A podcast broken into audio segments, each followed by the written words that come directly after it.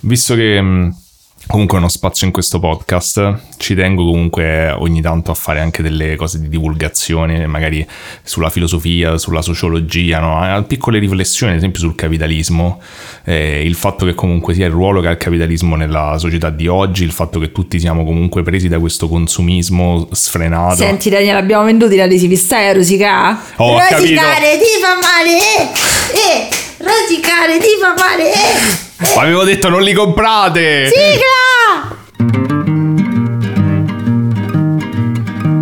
Hai visto ieri mattina sul giornale? Dice che hanno accoppato il sor Pasquale. C'è chi dice che la moglie chi l'alieni o i satanisti. Però in esatto non ce lo spiega brivido guatto. Madonna quanto godo, quanto godo, quanto godo. Chiedi scusa a tutti gli ascoltatori. No, questo dimostra che gli ascoltatori mi hanno profondamente tradito e ascoltano solo te. È chiaro che questo podcast è sbilanciato dalla parte tua. Tutti alcuni eh, paranormale, tutte messaggi, cazzate. alcuni messaggi dell'acquisto erano tipo Daniele merda, Eh. Rosica Daniele e volevo dirtelo. Comunque io che sono una brava persona, una bravo membro della società, ho capito. Stavo mettendo d'ac- da- d'accordo i miei occhiali. Volevo ringraziare tutti coloro che hanno acquistato gli adesivi, siete stati tantissimi, siamo addirittura andati sold out di alcune cose. Eh, dire adesivi out, li ristampi no perché avevo finito i materiali e non mi sbatteva Ah, di, ok. di farlo però Questo gli adesivi out. coloratini sono- ci sono ancora e l'unica cosa che mi preoccupa è che ho affittato cioè, per non andare alle poste Eh. ho affidato le E spedizioni già ha tradito la vostra fiducia perché ha detto che sarebbe andata personalmente alle poste, cosa che non ha fatto. No, mi sono state anche proposte delle persone che se io andavo in certe parti d'Italia sarei passata avanti, però non potevo scomodo, partire con la forse. mia valigia ricarica di cose spedire, però eh, sono andata a spedire in edicola, quindi immagino che i tempi siano un po' più lunghi, ma io credo che vi arriverà tutto. E poi ho, ho scritto di mio pugno tutti i bigliettini e tutte le cose all'interno con tanto amore, quindi spero davvero che vi piacciono, ma grazie a tutti che soprattutto mi avete fatto sbattere in faccia a Daniele le cose. Io mentre lavoravo firmavo dei bigliettini, ma secondo me Giulia non so cosa gli ha Però scritto su metà, metà non te l'ho fatti firmare perché è troppo sbatti. Ho fatto Ah, quindi saranno i primi fortunati che hanno la mia firma. Esatto, no. cioè che possono incorniciare. Ma sai quanto cazzo vale? Te la vendi su eBay? 3,50 euro forse No, ce li fai. Te li devono da te. Ehm, eh, volevo No, pure. dai. Vabbè, Io? niente, è andata, ormai È troppo, è troppo... perso i tempi comici. No, no, però comunque fa sempre Era tanto ridere. sì, sì. È che stamattina mi ha raccontato tipo due episodi di un anime d'amore per un'ora e mezzo, una cosa del genere. Possiamo definirlo un anime d'amore? Non lo so, una distopia d'amore. Una distopia d'amore? Però insomma, lì ha messo tutta l'energia che ho in Sì, questa ho giornata. ho spento dopo aver Stava detto. lì, mi raccontava tutti i dettagli, sfodero, cioè Giulio, tu devi capire. Mo, mo si è spento, però. Ma tu non ascoltavi, ti sto spiegando una cosa importante, ci sono delle riflessioni Sì, ma dietro. voi dovete capire allora, il questo... contenuto di questa persona che gli vibra la voce dall'entusiasmo mentre parla di Lilina, che non si sa se ama uno o no. Cioè, da una- da una cioè, io per questo amo quest'uomo, noi siamo insieme da quasi da, Non è- da 17. Sì. Madonna mia. Oddio, è già passato? Eh no, no, è sta tipo per qualche giorno. il 14, credo. Eh, Ormai non si ricordava manco Ma più che quando. ma che se- sì. cioè, devi fare. Eh, comunque, e- e comunque ehm, è una cosa importante. Non è vero che era per l'amore. Stavo cercando di fare un discorso. A parte che, ripeto, è un amore molto dubbio. Ma poi stavo cercando di fare un discorso perché questa è una distopia. Eh, che cazzaro che sia volevi solo parlare d'amore. No, ci sono delle riflessioni distopiche. Ovviamente questo è un mondo in cui eh, per alzare il tasso di natalità le persone vengono con Logico. un algoritmo matchato. È logicissimo, matchate tra di loro. Già da quando hai 16 anni sai con chi ti dovrai sposare, ma sai che è la persona giusta per te è Allora, scelta io gli dalla ho detto- scienza. Capito la scienza Eh, che fa? Io gli Eh, ho detto che la parte, cioè il next step è una specie di. coito uso. Esatto. Love and lies. boh. Sì, È la- tu alla fine tu toccherai il fondo quando ci avrai una UFO baby situation, due adolescenti che crescono un bambino alieno non loro. Eh, tu lì, ci sono stato vicino. poi lì Ma non c'è- è la Mu.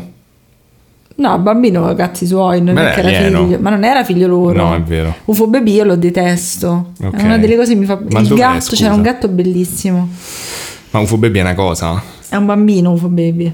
Eh, c'è un, un- cos'è? Un È un anime. Ah, un anime che dove sì, c'è, ok. c'è un gatto gigante come tutto Vabbè, comunque sto coito uso non è, cioè nel senso comunque abbastanza vicino al fondo, eh.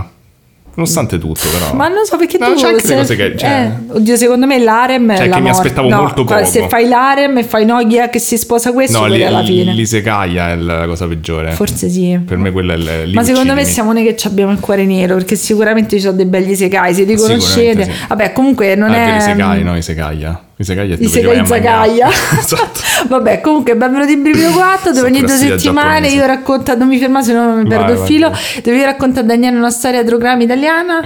Io racconto a Giulia la storia paranormale. Prima di iniziare però volevo, italiano. volevo raccontare a tutti un altro lato. Sì, oggi non è italiano. Sì, sì, oggi sì. Però non sapeva sempre. per culo. No, no, no, è Ok. italiano. E secondo me inizierei a cambiare i nomi, tipo Giovanni, cosa. E mm, volevo raccontare questo lato di Daniele che comunque nel podcast è inedito, che si, verso i primi di giugno si manifesta.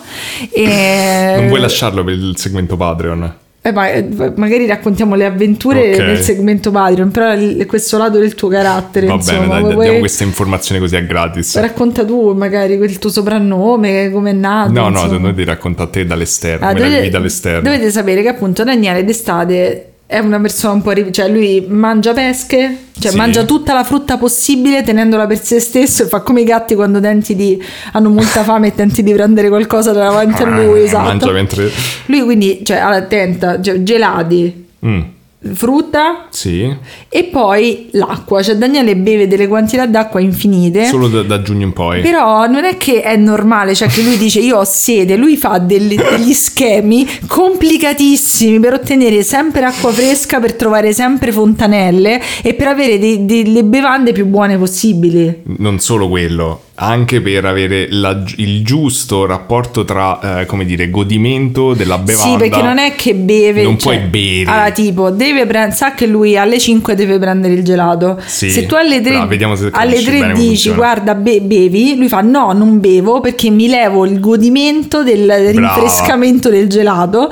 E per tutti questi. Perché sai che do- non è quello, è che sai che dopo il gelato ti viene sete. Esatto. Quindi che fai? Bevi prima, che così ti togli, devi avere sete comunque sia per goderti il bere. Poi mia madre gli ha regalato una borraccia termica che è la cosa più bella che lui abbia nella sua vita, che poi mi ha pure spiegato perché gli piace, perché non è alla cannuccia integrata, quindi gli permette di bere poco, il giusto, vero? E anche che se è troppo freddo comunque sia magari non ti fa male i Che denti se marca c'è è denti questa? Fai, sensibili. fai una promozione. Cherry? Cherry? No, che penso questo sia il colore. No, dietro sta Ah, specie. ah, una No. No, vedi. Va- Vabbè, ah sì, vabbè, non lo so, è Vabbè, una non si borraccia. Però insomma questo gli ha voluto il, so- gli è il soprannome Macquavelli. Il ma- io sono il Perché Machiavelli. diventa Macchiavelli con i confronti dell'acqua, quindi volevo raccontarvi questa Però. Giulia sta, sta cominciando a diventare pure lei così, io vedo i primi segnali. L'altro giorno tipo si è fatta una mini strategia per prendere dell'acqua e ho detto sta imparando. Sì, però non sarò mai come No, te. io, cioè, nel senso, comunque dovete capire, come ha detto Giulia, c'è il gelato, ma ci stanno spesso vari step a seconda del livello di sete.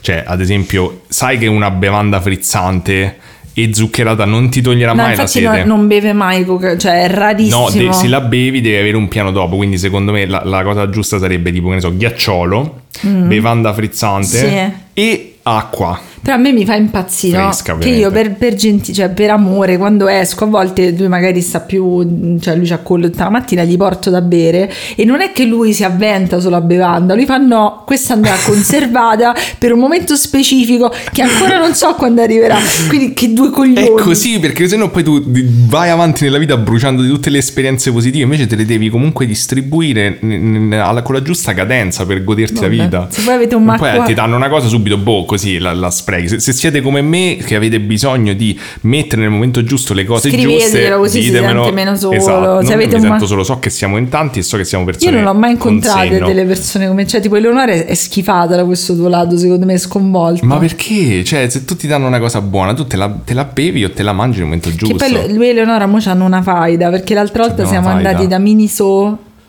Ah, e tu, e, tu hai disapprovato Eleonora. Secondo me lei non tornerà più nel podcast. io non ho disapprovato Eleonora, io ho disapprovato Miniso. Adesso altri nemici. Bene, e un'altra, allora, volevamo fare, allora, un'altra cosa volevo dire. Uscirà, non so quando, una nuova collezione di adesivi. Ah sì? Ah, Con proprio uno- così, già hai fatto i soldi, poi è diventato... Esatto, con eh, uno commemorativo contro Daniele. Sì, perché tutti mi hanno chiesto una cosa, mi hanno Certo. detto vorremmo questa cosa, però non c'è, perché Eh. per fare questa cosa io devo prendere gli accordi commerciali con un'altra persona. Ah, comincio a capire qual è quella Hai cosa. capito? Eh, vediamo se ce lo fa fare. Fra un po' è il compleanno suo, una Batmobile di qua, una di là, imburriamo un po' la questione.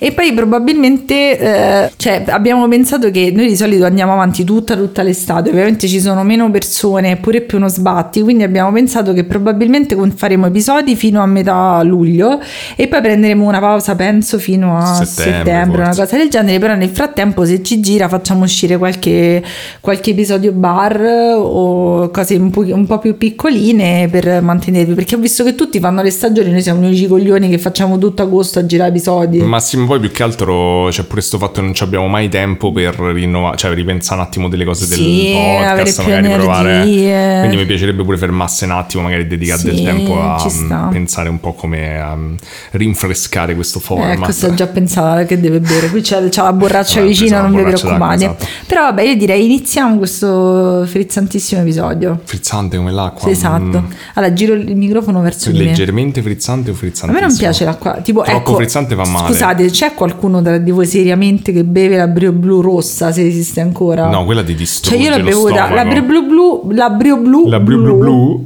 Brio Blu La Brio Blu Blu. Mi piaceva, quando bevevo l'acqua frizzante, cioè, cioè queste Perché cose. che fai? No, Troppo però è presente che te la prendevi a casa, ti Sì, prendevi le no, bottiglie non d'acqua, c'è. Cioè no. E praticamente mi piaceva un sacco, però invece quella rossa l'ho provata una volta solo e ho detto ma chi è lo psicopatico? Cioè magari voi avete Eh, uno te è estrema Effettivamente proprio. magari voi avete lo stomaco di, di ferro, oppure c'era pure mm, c'era st'acqua che c'era come simbolo tipo un giaguaro, una cosa del genere, che c'era per un periodo che era tipo di una frizzantezza illegale. Eh, ma perché il fatto è che ci sono quelle con aggiunta di anidride carbonica, quelli che sono in teoria effervescenti Ok. naturali, ma poi non è vero. alcune Benvenuto nel tuo. Talk pure te sull'acqua. Dovete capire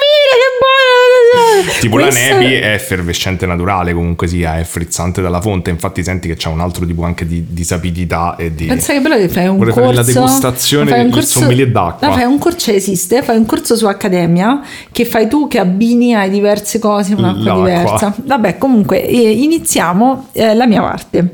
Mi avete chiesto di fare questa cosa in tipo in 200.000 persone. Ah sì, ho visto il titolo prima, l'hanno chiesto veramente tutti. C'è una, c'è una persona in particolare me l'ha chiesto un sacco di volte. Io ogni volta Ma la facevo... metà delle dei suggerimenti sul modulo, ah, se non lo sapete c'è un modulo per suggerirci le cose nella Sì, erano descrizione. questo. Erano tipo Allora, però questo. io, mi- allora, io ho un problema. Apriamo con questa cosa. Io questo posto l'ho sempre pronunciato come lo leggi. Eh, invece no. Invece no, però potrei sbagliarmi no? perché io, cioè, non è che ne parlo tutti i giorni, però Perché quando ne no? ho parlato... Ma tutti lo pronuncerebbero in un modo preciso. E no, invece si pronuncia in un altro modo. Ah, Quindi, dato che... meno male che lo faccio io. No- non lo pronunciare, Mm. cioè io neanche sono Aspetto sicura. cioè, te. mi sembra che è logico che si pronunciasse in Ma quel modo. guardato, invece no, no, se ho guardato dei Eh, video. allora sai come si pronuncia. Eh sì, però mi- a me viene a pronunciare in un altro modo. Eh, è vabbè. come character, cioè quando sei piccolo dici character e poi devi dire character, ti fa strano. Ma vabbè, tutto è con la, la C dura, con la H. Eh no, però da piccolo No, non è vero, character. change. Eh. È vero, si dice. Madonna, poi diventa un podcast di linguistica, però insomma io lo pronuncio in questo modo, però molte persone saranno contente perché mi hanno chiesto varie volte. Resident Eh, Evil. Esatto, tu mi dici My Chemical Romance, dicevi? Io dicevo mai Sì, My Chemical Romance Non dicevi, ma no, è piccolo, piccolo ignorantello che Ma eri. secondo me non è vero, lo stai inventando tu- tuo padre lo dice ancora. Tuo padre fango. non so perché l'ha nominato e ha detto My Chemical Romance. Mm. L'abbiamo fatto outing davanti a tutti, scusa Piero. Dicevo Però Dillinger Escape Plan, invece Dillinger Escape Plan, ma lì non c'è una H, quindi non sai che si chiama che Dillinger. io avevo dei problemi a pronunciare il nome del fratello di Nuyasha. Sasha Moro è difficile. Mazza, sto podcast proprio perle Mm, di... Vero, interessantissimo. Bene, allora cultura, le mie fonti sono Wikipedia, Il cuore a teatro, Pandora's Box, molto carino. Bello Pandora's Box. È molto carino, è anche il nome di una drag queen, però in maniera zozza era il nome. Perché se apri la scatola di Pandora che No, perché box eh, per dire vagina. Mi sembra un po' tirata. Pure secondo me, però vabbè. No, lei non, lei- no aspettate, lei, non, cioè, lei non, non fa vedere cose zozze, non, non parla Eh. di vagine, parla di, true crime. Questa La ragazza su YouTube. oppure- No, questa ragazza su. YouTube. E poi Carlo Rugarelli vario perché lui non, non capisco mai che, che cos'è perché prendono pezzi, mettono da parte, ma io mi sono fottuto tutto. Pulcinella lo usi solo per gli adesivi. Pulcinella lo uso per gli adesivi ma non come fonte. Bene, andiamo a parlare del caso chiamato I misteri di Alleghe. Io sempre detto... Ah, leghe ho sempre pensato. Alleghe pure io, Alleghe. Alleghe, però io non c- cioè, ti vi giuro il mio cuore dice alleghe e il mio- la mia bocca Alleghe, deve dire alleghe. vabbè. Però so che cioè, io a volte quando la gente pronuncia le cose male un po' mi arrabbio, però Sì, non dovrei perché io sempre. pronuncio sempre cose male. Però Una cosa è più facile sapere come si pronunciano rispetto a altre. È vero. Cioè, se sbagli tipo i nomi inglesi, già basta che senti un attimo. Eh, forse è vero. Alle che devi andare a trovare qualcuno che prende Vado a correggermi pure te, aiutami, non mi vogliate male, fate altre cose, oppure pensate sono povera ignorantella. E comunque a mia discolpa ho un po' di mal di testa, ho preso il buscofen adesso. Sì, sì. Bene, andiamo a parlare di questa storia che è allucinante. Alleghe è un ridente paesino in provincia di Belluno e questa storia, diciamo, inizia negli anni 30 e si conclude negli anni 60, quindi, cioè, cazzo, lunga. Quindi andiamo da Ammazza. in mezzo alle gu- seconda guerra mondiale, dopoguerra, ce le pure, passiamo. quindi. è sempre fascismo, quello ci fa sempre Se bene. non c'è il fascismo non lo no, facciamo. No, non lo facciamo.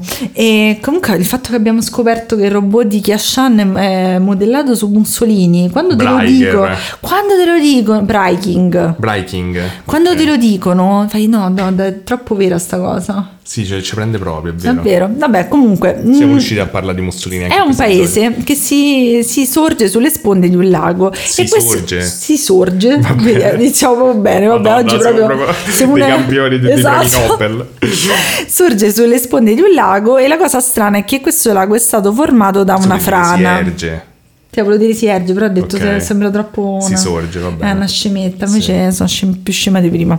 Eh, il lago quindi si è formato con una frana perché nel 1700 c'è stata questa frana che ha sommerso tre piccoli paesini e insieme a questa frana ehm, quindi è tutto stato ricoperto dall'acqua Ok. comunque madonna oggi italiano mi sfugge e insieme a tutta sta roba che è stata che- la roba? eh, no insieme tipo il paesino ci saranno state mille cose Ah, la gente con le persone sopra esatto, dentro la la gente gli viene ansia il fatto che dentro c'era pure un campanile Ma- e dice che ma è Curon. eh, io pensavo, ho detto, ma era, si chiamava Alleghe quel posto, invece no, era un'altra cosa. Non so quanti cazzo di campanili, poi mi sono ricordata del film di Don Camillo con sta Ah, cosa, ma forse era le questo. mucche, c'erano delle mucche. C'erano le mucche, ma Eh. io voglio troppo rivedermi Don Camillo, cioè Sì. secondo me è troppo bello come esperienza. Comunque, e, e tutti dicono no, tipo sto campanile non potete capire, la gente sente che fa i rintocchi, infatti mo te lo dico pure a te, saranno l'anime dei morti, però insomma, cioè, Vabbè, magari, il magari hanno sommerso. Una macchina della polizia e sentono la sirena, cioè puoi sentire mille suoni delle cose Ma che hanno che sommerso. cazzo di teoria è? No, dico perché... Ma proprio- cos'è? Ma perché come c'è- fanno a guardare la sirena? Ma,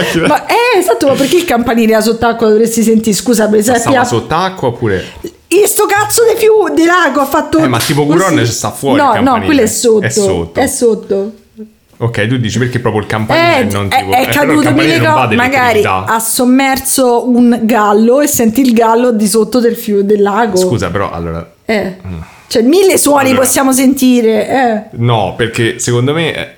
Cioè, nel senso comunque la corrente può far No, non muovere può, una no, no, non può succedere. Hanno no? detto no, è una puttanata questa del. del- del- Che un po' succede, scusa, sotto l'acqua se i suoni ci vanno, più lenti, ma ci vanno. Sì, ma devi mettere la testa sott'acqua per sentire sto campanile che suona. Come cazzo fai? Chiama tuo padre al Scusa, telefono. tu, tu senti un... se- tipo, quando strillano le, le balene, senti da fuori? cazzo vivi? Ma che si può di notte senti le balene? Amore, ma che ma che vuol dire un esperimento? Sto di quando strillano le balene sott'acqua, che vanno tanto lontano, le senti da fuori. Ma se un albero è caduto nel bosco, tu lo senti? Non è una domanda filosofica, è una domanda pratica. I suoni escono dall'acqua. Non lo so.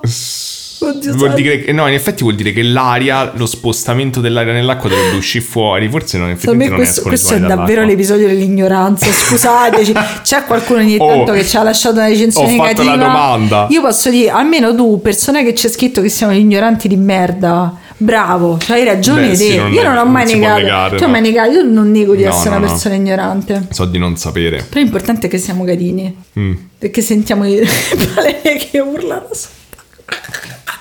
Ma perché ti fa ridere? È una domanda legittima. Poi non so perché mi sono ricordata il video del faraone. Vabbè, oh, scusatemi. Allora, andiamo avanti. Insomma, c'è sto paesino, quindi che c'è sto cazzo di lago dove un gallo, una che macchina della polizia, eh. di tutto è stato sommerso, però noi ce ne fotte solo di sto cazzo di campanile che secondo Daniele se metti la testa in acqua la senti, secondo me no. Chiama tuo padre al telefono, renditi utile.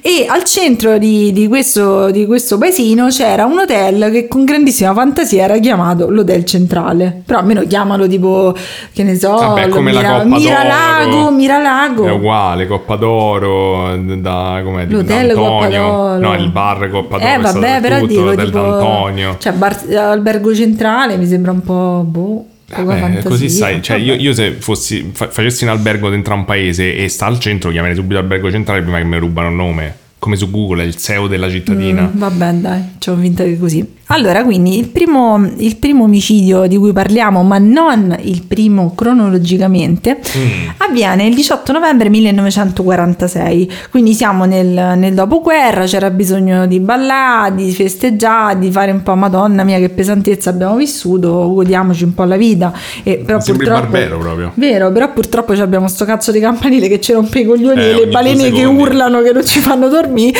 quindi è un baleni problema. Non stanno in Italia, non ho detto questo.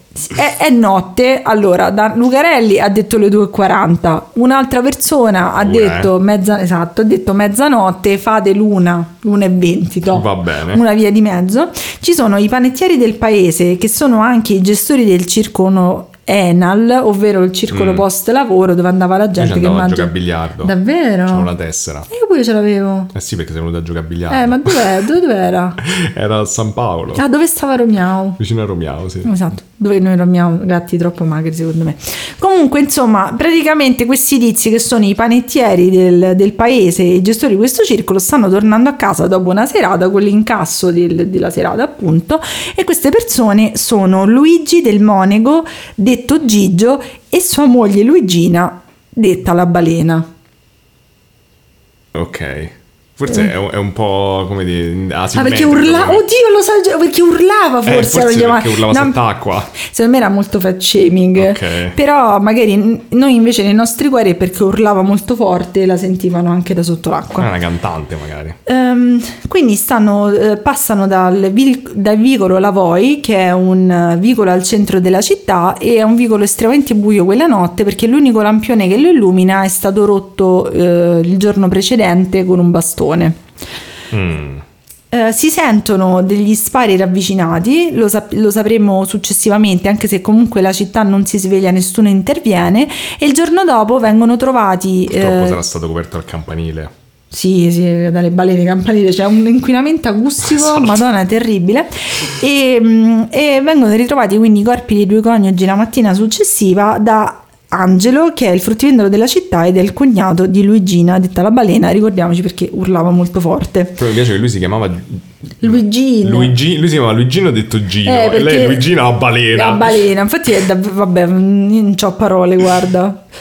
E mm, quindi eh, trovano i, i corpi, l'incasso di 100.000 lire era stato rubato dalla borsa di Luigina e eh, però era comunque pure un periodo dove ven- venivamo appunto da un sacco di cazzi e quindi non volevano il sbattimento, hanno fatto vabbè questi sono morti, Eh, non ci stanno i soldi, boom, furto fatto dai ignoti. Ok. Quindi chiudono... saltare un po' a conclusioni affrettate. Sì, chiudono in fretta e furia il caso, che comunque sembra anche molto strano, c'erano un sacco di incongruenze, ad esempio i colpi erano molto ravvicinati, ma i cadaveri erano posizionati molto lontani, Mm. poi sembrava che fossero stati aspettati proprio loro due. pure sto, sto lampione rotto. Però la, la cosa strana è che questo è l'ultimo di una serie di omicidi e questi omicidi sono molto sospetti. Infatti eh, Sergio Saviane, che era un giornalista e scrittore in quegli anni, che eh, passava delle vacanze in questa zona, inizia un attimo a tirare eh, delle, delle conclusioni, cioè a mettere in corrispondenza vari omicidi passati e presenti e lui inizia a soprannominare e prende piede questo soprannome la città come la Montelepre del Nord. Montelepre era una città siciliana dove c'era il Salvatore Giuliano, che era un famoso brigante, che era anche conosciuto in maniera molto fantasiosa come il bandito. Giuliano, anche lui, o il re di Montelepre, che lui faceva come cazzo gli pareva e c'era questa specie di, per, per la paura ovviamente di questa persona, nessuno si opponeva in nessun modo. E eh, sembra appunto che mh, Sa- questo Saviane abbia, Madonna, per un dissaviano faccio uno sforzo incredibile, incredibile. eh, che eh, mette in corrispondenza l'ambiente di questo piccolo paese appunto eh, del nord Italia con invece questo paese siciliano, proprio per questo muro di silenzio e questa strana atmosfera intorno a questi delitti. Eh, una cosa che mi ha fatto tantissimo ridere, che ti stavo dicendo pure Ah, stamattina, sì, è che Saviane ha detto che eh, per tutta la sua gavetta ha pasteggiato a sole banane. che cazzo ma uno perché ce ne importa? C'era, c'era tipo la citazione su Wikipedia, mi ha fatto tantissimo ridere. Ma, Cioè, tutta la sua gavetta. Io ho mangiato solo banane, Ha secondo me... passeggiato cioè, solo banane, ma cioè, innanzitutto non andrai più in potassio, bagno. tipo... Eh, non ti mandano in bagno. Oh, comunque sta cosa che le, mane- le banane non ti mandano in bagno. Eh, non so se è vera. tut- mia madre dice, tipo, se c'è la nausea mangiati una banana. Se, se- se non hai la nausea, man- cioè, c'ho- queste banane sono strane. Sono strane. Secondo me non so bene. È vero secondo voi che le banane sono astringenti? Ma anche voi, se avete Come la nostra dice? età, è astringente. Credo. boh. Anche voi, se avete la nostra età, avete il terrore dei filetti delle banane per quello che c'era morto. No, io sta cosa non l'ho mai sentita. Io mi ricordo che quando eravamo piccoli noi, non so se era fake news, uno si era fumato i filetti delle banane. cazzo Ti è? giuro. Ma che è? Ed era morto. Scusate. se non avete capito, il nostro podcast, se voi dite, vabbè, ho visto tutti gli episodi di Risa True Crime, voglio trovare un podcast uguale boh. True Crime, siete proprio dalla parte sbagliata, andate a fare qualcos'altro. Andate da queste persone che vi ho detto su YouTube. Insomma, se volete una, una bella donna contrita con dietro foto di cadaveri, purtroppo qui non la troverete. No, però troverete filetti di banane fumate. Ma scusate, cioè, cazzo ma dove lo trovate un bel C'è sta la, podcast? la, la Un balena che si podcast- fuma i, i filetti di banane e strilla. Esatto. soltanto. Ah, non fumare le banane! Sullo Se avesse solo YouTube. ascoltato l'urlo della balena, Eh, capito? Che gridava non, non fumare filetti. Vabbè, comunque secondo me non sai molto, cioè forse Ma chi sai- cazzo fuma i filetti, de- Però ha avuto una vita- fumetti delle banane? Che- Non lo so, però comunque Saviani ha avuto una vita abbastanza lunga, cioè sti Eh. Beh, perché non banane. l'ha fumati, l'ha Però magari mangiati. sai, c'era una tizia su YouTube che era tipo super vegana convinta, che lei si nutriva solo di banane. Ma il fatto è che io so che il, il metabolismo umano comunque si adatta un botto al tipo di dieta che c'hai, no? C'è la famosa cosa che tipo non mi ricordo, ci stanno eh, in Islanda, credo, quando si Madonna, mangiavano che solo le foche. Eh sì, avete ragione, siamo degli ignoranti di sì, merda. comunque che si mangiavano... Io non ho mai detto il tipo- contrario. Sì, ma fammi finire Eh, della mia se- cosa ignorante. Eh, si- Urlavano le foche? No, si mangiavano solo foche, ma in teoria non potresti fare una, una dieta a base solamente di carne, potresti stare malissimo esatto sulla base di foche. La invece, foca. però invece questi qui dopo Però mi fa strano che abbiamo provato uno che mangiava solo banane e ora uno di che mangiava solo foche. Eh, però c'era un filo conduttore, ma non so, adesso me l'hai fatto perdere. Era il fatto che il corpo si adatta. Bene, se- Gli hanno grazie. fatto le analisi e hanno detto, vabbè, ma perché sto a fare Oggi sta stai a cosa fare avanti? una serie di TED Talk. Vabbè, e però insomma vi, vi dicevo, ci sono degli altri delitti prima di questo che ci, ci portano a questo ambiente che Saviane dice di essere eh, di silenzio. Mentre di... stava lì con le banane. Esatto, e urlando. Ma perché era balene. necessario dire questa cosa? Non lo so, ma fatto, cioè Vigino mi ha fatto troppo ridere questa cosa. Poi non pasteggiare. Se avessi detto mi sono mangiato Eh, solo le banane, pasteggiato. però pasteggiare sulle banane fa- lo userò sempre nella mia Ma vita. tipo pure lo invitavano a cena fuori, lui No, stava con una banane. banana. Beh, non ci sono quelli che Avete mangiano banane? solo le mele, no? I milariani. Eh sì, il pomo della conoscenza. E quindi magari se si Lui incontrano se si incontrano fanno una bellissima cena. Una possono pasteggiare a mele e banane. Vabbè comunque il primo delitto sospetto di questa serie di delitti è successo il giorno del mio compleanno quindi non dirò neanche il giorno perché dovreste saperlo tutti, Mm-hmm. nel 1933. Alle 11.30 viene trovata morta una, car- una cameriera dell'hotel centrale di Alleghe, Mhm. Emma De Ventura e questa donna viene trovata da Adelina che è la figlia di Fiore da Tos che era il capo, il proprietario insieme alla moglie dell'hotel e uno degli uomini più in vista e più potenti di Alleghe. Tiè. Ok. Dai, due su, due su Saviane. due. Saviane. Cazzo, l'avete fatta apposta Veramente, sta oh. cosa. E la cosa strana è che questo cadavere, cioè la logica di questa storia a me proprio sfugge. Cioè, questa, questa donna viene trovata supina da un lato. Ok. Con la gola- come- supina- si può dire supina da un lato? Se- ma io lo dico perché siamo Vabbè. ignoranti. Con la gola tagliata. ok, Ok. che si era tagliata con un rasoio che era a sei passi circa di distanza chiuso dentro un comodino. Come cazzo fa a essere chiuso E dall'altra e aveva la bocca sporca di tintura di iodio che era tappata e messa su una mensola. Ma come fa? Hanno detto suicidio. Secondo arrivano a un certo punto i carabinieri e anche il segretario politico del fascio, perché appunto quel periodo Era là. periodo. E dicono sì, è chiaramente un suicidio. E ora vi dirò la ricostruzione estremamente logica di questa storia. Ok. Lei vo- eh, alle 11 e mezzo di mattina, mentre stava pulendo le stanze, ha detto: Sai che faccio? Ma io mi voglio suicidare. Mm. E, e mi suicido bevendo. La tintura di iodio. Sì.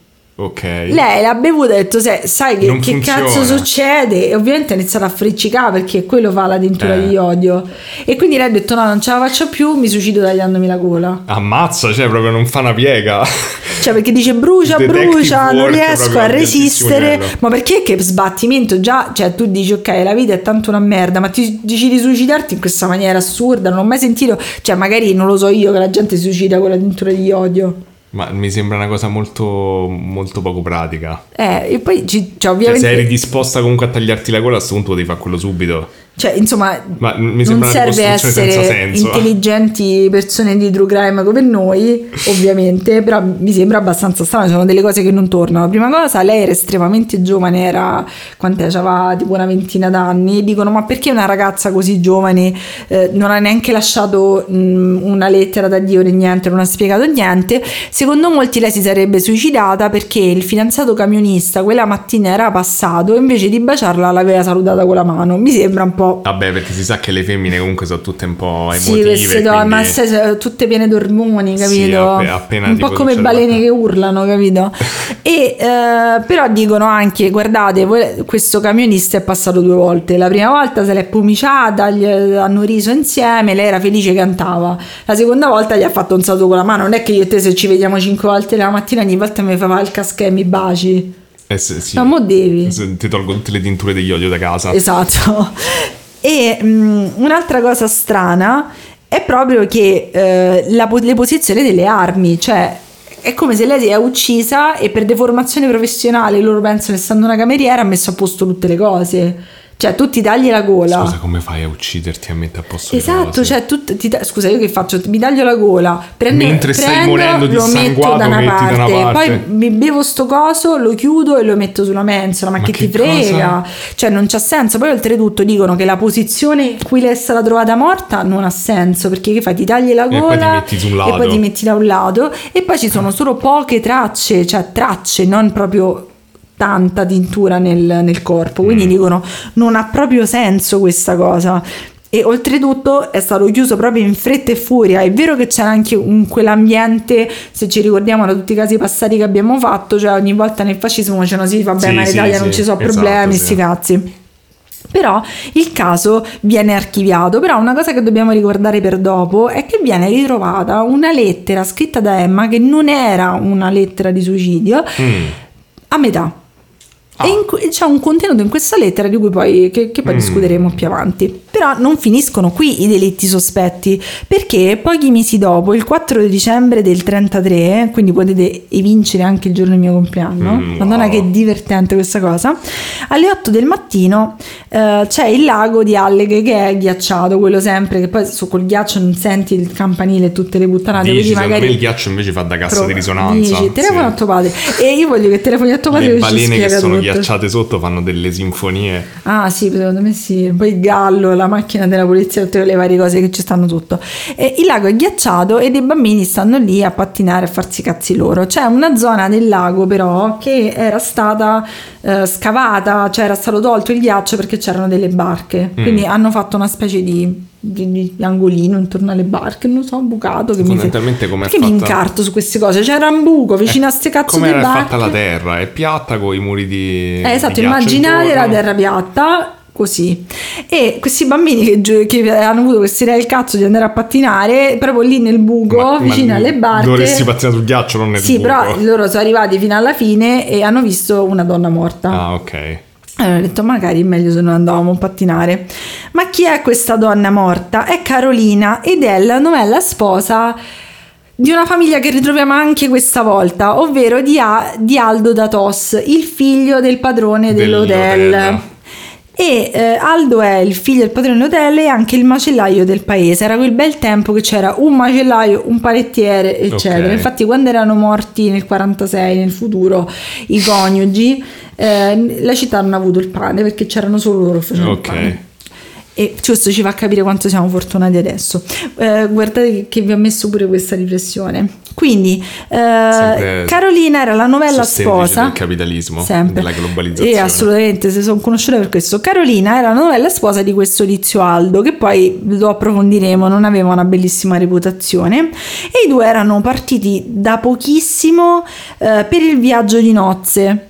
Erano partiti il viaggio di nozze che all'epoca si faceva in Italia, no? alle Maldive, queste cose qua, ed erano andati a Roma e Venezia, che magari se abitavi lì dici mazza, non l'ho mai Mi sa che pure i miei nonni hanno fatto un viaggio Mi sa pure, mia nonna non l'ha fatto, mi sa, il viaggio di nozze. Nonni mi, cioè, Mm. Mi pare di ricordare che era ma- Venezia, sì. Sì, una cosa, de- una cosa del genere. E eh, lei era voluta tornare, non si sa per quale motivo, da questo viaggio di nozze. Si sa solo che in paese l'hanno vista molto agitata e sappiamo che aveva contattato la madre per vederla la mattina. La mattina in questa l'ha trovata morta. Mm. Eh, ovviamente arrivano sempre tutti, il capo del fascio fanno sentite. Eh, si è bevuta questa era odio. depressa, soffriva di sonnambulismo È andata. e eh, aveva cazzi suoi per problemi coniugali. Eh, ok, neanche Non si fregava niente. tanto. E quindi è un suicidio pure questo. Bene. Però, insomma, ci sono parecchie cose anche qui per gli occhi, più, gli occhi e le orecchie più attente che non tornano. Cioè, da una parte, allora, che ca- se era sonnambula e si era tentata di suicidare, a meno che non era tipo super allerta, che ha trovato proprio l'unico buco dove Sì, non c'era il ghiaccio. Poi lei non aveva acqua nei polmoni, quindi non è che era morta Affogata affogata. buco, Aveva i denti serrati e degli strani lividi sul collo che eh, il medico legale diceva che era, come avete detto anche molti di voi sulla Eh, questione di, di Mia Martini, però diceva proprio che era un pollice, cioè non è Mm, che era ok. proprio l'impronta di una mano, non è che era tanto da discutere, insomma. E eh, tutti pensano appunto che lei era stata eh, gettata nel lago da qualcun altro.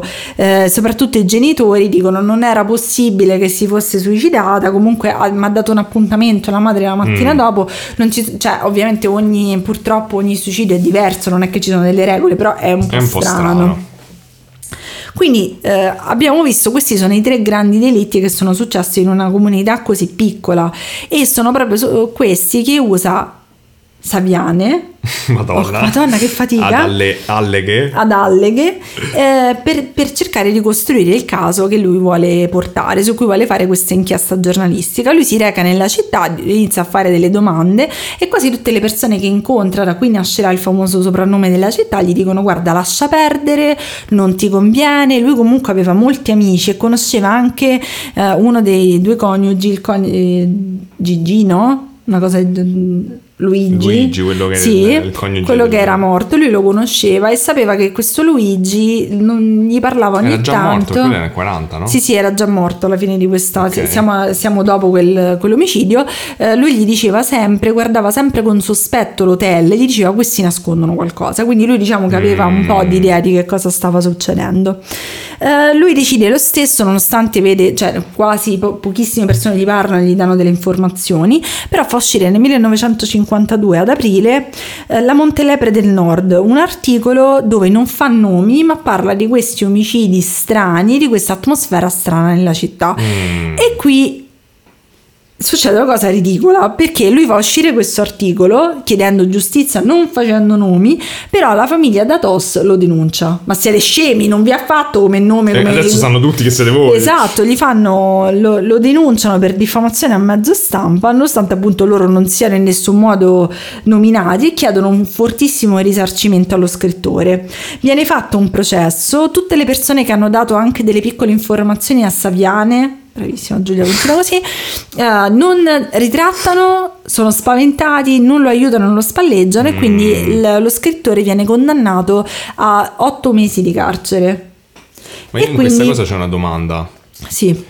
Ma che significano i diversi colori che hai usato per sottolineare? Allora, quando sottolineo il rosa sono Eh. delle informazioni legate al tempo. Ok. è Quando tutto rosa. sottolineo in giallo sono cose generiche, quando sottolineo in verde sono le, le situazioni, cioè la ricostruzione E dell'omicidio. quando sottolinei il rosa, il rosa, il rosso che è quello, scusate, Quando, non posso sotto- di colori. quando è rosso è, è una svolta importante. Ma c'è una- solo un non che è sottolineato il rosso. No, no, questo l'avevo, mi sono sbagliato. ok, vabbè, che palle, senti, avevo Basta! Oh, vabbè. Vabbè, ok. Però, Scusate. quindi questo lo mettono in carcere, Sì. non può sentire le balene dal carcere, è depressissima questa situazione e, e tu dici ok è finita là, invece no perché questa vicenda effettivamente capisco perché la gente si intrippa, perché Mm. è un po' tipo sembra un poliziesco, cioè non sembrano persone vere quasi, le persone che si occupano di questa cosa. Infatti nel 1956 Ez- allora, io ho trovato qualcuno che lo chiama Enzo, qualcuno Ezio. E- Ezio, mi piace di più, Cesca, che è un giovane brigadiere di una stazione nei- nelle vicinanze di Alleghe. Bravissima Giulia. Eh, parlando con i tifosi della squadra di Agordo, che era la, la cittadina dove lui era in quel periodo, eh, apprende dell'esistenza di questa Montelebre del, no- del Nord. Dice: Ma Ok. scusa, che cazzo sta dicendo? Cioè, fate una trasferta così lunga, andare in Sicilia a giocare? Fa no, stiamo parlando di Alleghe. Questi qui, che magari erano fan del true crime, questi Ah, tifosi che- di calcio, che scopre che veniva gli, sopra gli racconta la- gli raccontano la storia, quindi recupera l'articolo di Saviane, sempre bravissima Giulia, continua così, e decide di intervenire nella situazione. Viene trasferito più vicino alla città e ha la possibilità di parlare con un maresciallo dei carabinieri della zona, ovvero Domenico Uda, e entrambi, invece di scoraggiarlo, questo, questo maresciallo gli dice: Senti, io ti do l'approvazione per andare sotto copertura a fare un po' di domande. Mm. Cioè, dav- sembra davvero c'è un, un film Perché questa Domenico cosa. Uda è sottolineato in rosa anche se non è un'informazione Perché sopra tempo. c'era scritto il tempo. La- la- hai rotto il cazzo, Cazzo. hai rotto il cazzo. Quindi lui, de- ehm, Cesca, arriva nella città e si vince un operaio in cerca di lavoro. Parlando nel bar con le varie persone, scopre che c'è un'anziana signora che vive proprio sopra il vicolo dell'omicidio del Mm, 46. quello del lampione rotto. Esatto, quindi lui va dalla signora, fa Come ha senta fatto a sin- non sentire uno sparo questa? Esatto, però scusa, è- è un mer- cioè dicono tutti che Mm. tutti coprono qualcuno, la signora anziana che fa? Capito, Cioè, ma tutto il paese sta a coprire qualcuno. Sembra di sì. Quindi lui arriva lì, dice: Senta, signora, a me mi hanno detto al bar eh, che lei ha sentito queste cose. La signora fa: Ma scusa, ma che cazzo sei? Come faceva mia nonna? Non mi sai niente, che ti Mm, devo dire? mm. Allora lui è super machiavellico come te e sa che la signora ha una nipote buona, nella mia immaginazione, No, e si fidanza con la nipote. Perché chiedendole- buona? Non lo so, per- Perché- perché, cioè, non- non vedo una Ti finzione. c'era anche comunque Sì, dell'attrazione sì. reale? E lui le chiede di sposarlo, quindi quando si è a casa, cioè dice: dicendo signora. deve essere buona per forza deve esserci un'attrazione No, reale. ma dico, mi, mi piace pensare, capito, che poi cioè, lui era innamorato davvero, l'ha usata come scusa questa copertura. Però lui dice: Senta, signora anziana, questa è sua nipote buona, io me la, se- me la devo sposare tra poco, sono uno di famiglia, mi dica che cazzo ha visto in questo vicolo. Eh, Forse si è spinto un po' troppo Eh, oltre. pure secondo me, eh, per questo dico, magari sai, Ok, dice capito scusa, queste cose, la leggenda. Sì. Quindi lei dice che ha visto un uomo, un certo Gasperin, fuggire dal vicolo. Nella versione di Lucarelli lei ha visto una persona sola, in un'altra versione che ho trovato lei vide vede tre persone e di queste tre persone ne riconosce una sola. Mm. Questo Gasperin è una, una persona tipo malvivente, è stato un sacco di volte in carcere, eccetera. E quindi il nostro non gli era venuto in Cesca... mente prima che magari in un piccolo paesino quello che è stato in carcere mille volte poteva essere No, perché non ne sapeva l'esistenza di Mm. questo tizio. E lui, polizia, vabbè. E questo Cesca eh, dice, va a parlare con questo Gasperini e gli dice, guarda, io sono un ex polizio, cioè un ex carabiniere, ora operaio ma anche sicario, come tutti noi. Vabbè, certo. Come tutti noi. Su LinkedIn c'è scritto. E quindi lo fa ubriacare, diventa amico, insomma inizia a lavorarselo e a un certo punto questo Gasperini si Se lo ubriaca. sposa pure lui? No, eh, troppe promesse di matrimonio e poi non, er- non erano avanti all'epoca. Ok. E mm, questo Gasperini dice: Sai che ho fatto? Io ho ammazzato pure due persone. Mm. E a questo punto Cesca fa: Senti, aspetta un attimo, devo Mm. andare a fare una telefonata. Eh, sì. Va a chiamare i carabinieri. Arrivano 200.000 carabinieri dentro la città, guidati da Cesca, e tutti fanno: Oh mio dio, ma allora quindi eri un carabiniere. Però sembra che lui avesse avvisato un po' prima la signora anziana e la sua futura moglie di questa, del fatto che era un carabiniere Ok, sotto copertura. ok. Quindi l- è stato specificato, mi sento meglio per la loro storia d'amore che è tutta nella mia testa e non Ma ho poi sono visto. rimasti insieme. Eh, non ho visto Eh, questa cosa. però scusa. C'avevo poco tempo. E quindi arrestano i datos rimasti, ovvero Aldo, il macellaio dove la moglie si è suicidata buttandosi in un piccolo frazione di lago, Pietro, l'altro figlio, il padre Fiore è morto da un po' di tempo, quindi non lo possono arrestare a meno che non era sotto il lago, anche lui lì faceva cose, e la sorella Adelina, che se ti ricordi bene era quella che aveva trovato Emma, la cameriera, che si era suicidata Mm. in quella maniera bizzarra. L'otto- Aspetta, però c'è una cosa che non ho capito. Questo che faceva il sicario, com'era collegato alla famiglia dell'hotel?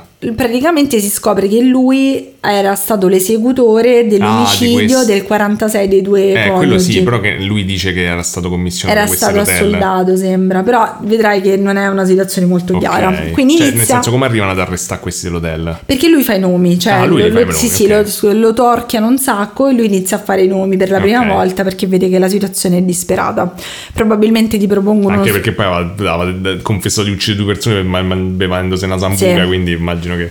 Le- L'8 giugno del 60 inizia il processo che durerà sei mesi ed è un processo enorme. All'epoca tutti ne parlavano di questa cosa perché si erano tutti fomentati perché nel, eh, era uscito un libro, vari libri, varie cose sulla questione, quindi era diventato un po' una cosa scandalistica. Stavano a ruota col true crime pure all'epoca. E quindi eh, alla fine le vittime per ora sono tre. Sono quattro. Eh, Emma, Carlotta Ah, giusto, e i due due- coniugi. coniugi, sì. E mm, quindi la ricostruzione dell'accusa è molto chiara. Secondo loro, Adelina, la figlia di, del- di Fiore, ha ucciso Emma colpendola alle spalle e poi ha chiesto aiuto ai fratelli per inscenare un suicidio. Ho capito, non si sono resi conto che c'aveva il cranio fracassato. Non aveva il cranio fra- Eh, la gola tagliata. spalle, ah. È la gola. Ah, la- gli ha, gli Gli ha ha tagliato la tagliato gola sì, alle spalle, la, ok. la gola alle spalle. E ehm, quindi accusano Adelina di essere stata l'assassina e i fratelli di aver coperto la questione. Adelina confessa dicendo però che lei l'ha fatto semplicemente per gelosia, non spiegando quello che era successo. Mm. Però ovviamente eh, ci sono delle altre eh, tesi, cioè secondo la- gli inquirenti Adelina aveva ucciso Emma perché Emma sapeva qualche segreto della famiglia, l'aveva iniziato a scrivere al fidanzato in Ah, la quella famosa, lettera, Eh, Ho capito, è arrivata proprio nel momento preciso in cui stava a e scrivere. la lettera forse l'ha vista che era magari ha intuito che aveva capito qualcosa le- gli è andata dietro e magari aveva iniziato a scrivere la lettera non l'aveva finita però c'era questa mezza lettera Mm. e quest- in questa lettera si parlava di un misterioso arrivo in albergo Mm. E questo era ancora ai tempi del fascismo. Sì, è comunque, del no? 33. Il secondo omicidio di Carolina invece sembra che sia avvenuto perché aveva scoperto che avevano ucciso Emma, avevano ucciso la cameriera. Eh, ok. Aldo da Tos, suo marito, il macellaio, era rimasto sconvolto dal fatto che avevano dovuto insabbiare questo omicidio della cameriera e lui era, era abbastanza famoso perché era un molto sborone e quando beveva gli si scioglieva la lingua. Ecco, tutti mi pare una Quindi la costante. famiglia, per cercare di risolvere questo suo shock, questi suoi casini, hanno Mm. detto: Sai che facciamo? Ti facciamo sposare con una donna molto tranquilla, molto retta, ti fai un viaggio di nozze, ti rilassi, ti fai una famiglia e ti dimentichi quello che è successo. Mm. Però lui è partito per il viaggio in nozze con questa Carolina. Quando ha visto che con Carolina si trovava bene, si è ubriacato eh, ha e, gli ha, e gli ha raccontato che cosa avevano fatto. Aia. Quindi Carolina gli ha detto: Senti, torniamo a casa, però sono tornati il pomeriggio. Quindi lui gli ha detto: Rimaniamo in hotel della mia famiglia. Mm. Dormi qui. Mm. La famiglia tutta intorno, tipo, "Mm, dormi tranquilla, non ti preoccupare. E eh, lei, ha det- lei ha contattato la madre, ha detto guarda io domani mattina torno a casa, mi voglio, Mm. voglio annullare il matrimonio. Lei dorme lì. Ma non gli ha spiegato il perché, però. Non gli ha spiegato il perché, dorme lì e la spiegato. notte, anch'io, e la notte sembra che si siano avventati i tre fratelli, quindi Pietro, Aldo e, eh, oddio, lei non mi ricordo, Adelina, si avventano su di lei e eh, la uccidono e poi la buttano nel, Nel lago post mortem. La cosa che mi è meno chiara è perché i coniugi del 33 siano Eh. stati uccisi, cioè del 46 siano stati uccisi perché sembra che eh, siano stati uccisi perché lui stava uscendo da casa di lei la mattina in cui è stato gettato il corpo di Carolina nel fiume. E Però sono visti. stati uccisi nel 46. Eh, un botto di anni dopo. Quindi non so se eh, probabilmente qualcuno che sta a rota con questa storia, visto che vi piace tanto, vedo, lo sa, però forse hanno avevano minacciato qualcuno, è successo qualcosa di strano, hanno forse fatto l'hanno, capire. cioè, forse l'hanno scoperto solo dopo tanto tempo che lui Che aveva era- visto, Eh, però a quel punto non ha cantato fino a quel momento Eh, e si è usato pure i termini eh, da, mi da- piaciuto un sacco, quindi non si sa perché eh, li abbiano uccisi così tardi, l'hanno uccisi 13 anni dopo, però insomma potrebbe anche tornare che loro magari avevano minacciato, era successo qualcosa. Nel al giugno del 1960 vengono condannati i tre fratelli all'ergastolo e Gasperin, quello che li ha aiutati, a 30 anni gli sono stati scontati 6 anni per- perché ha confessato, ha fatto Mm. i nomi degli altri. Eh, ha confessato sotto alcol però. Nel, nel 64 vengono confermate quindi all'appello le pene che erano già state eh, date prima e entrambi i fratelli maschi muoiono in carcere, invece Adelina viene graziata da Pertini nel 1981 e morì nel 1988. Mm.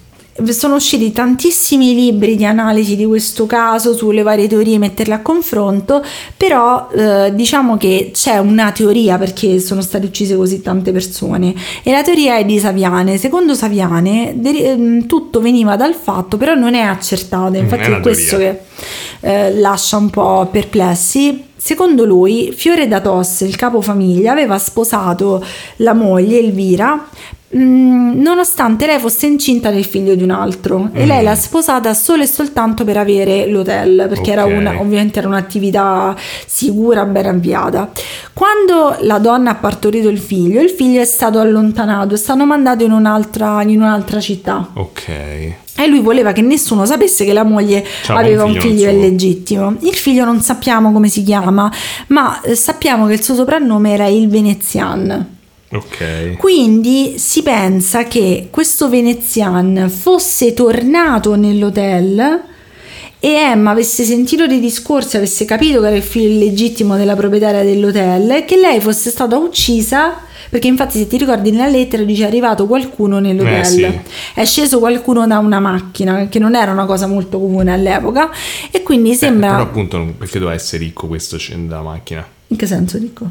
Eh, nel senso che non era comune che qualcuno scendesse dalla macchina, che stava in macchina questo. Eh, non sappiamo, magari le avevano mandati loro che erano ricchi la macchina, c'era qualcosa di strano. Eh, ma così attiri ancora di più l'attenzione. Eh, non lo so, però magari poteva essere arrivato la mattina molto presto, visto che lei è stata uccisa la e mattina. poi, cioè, visto che questi uccidevano costantemente, perché gli ha fatto tenere il bambino?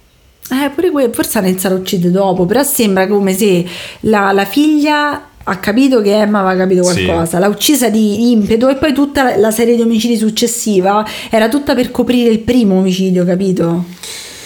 Oddio, è strana come teoria. Cioè, nel senso, non, E si pensa, figlio che ti anche, si pensa anche che probabilmente questo figlio illegittimo sia stato ucciso, quindi potrebbe anche essere che Eh, hanno ma se fatto... lo uccidi prima lo fai crescere e poi lo uccidi dopo, a questo punto Eh, forse, era, forse era tornato per chiedere qualcosa sapendo che la famiglia era Ricattati, ricca, magari. l'hanno ucciso, questa Emma o l'ha visto arrivare o l'ha visto uccidere e poi è nato tutta questa specie di concatenazione di omicidi.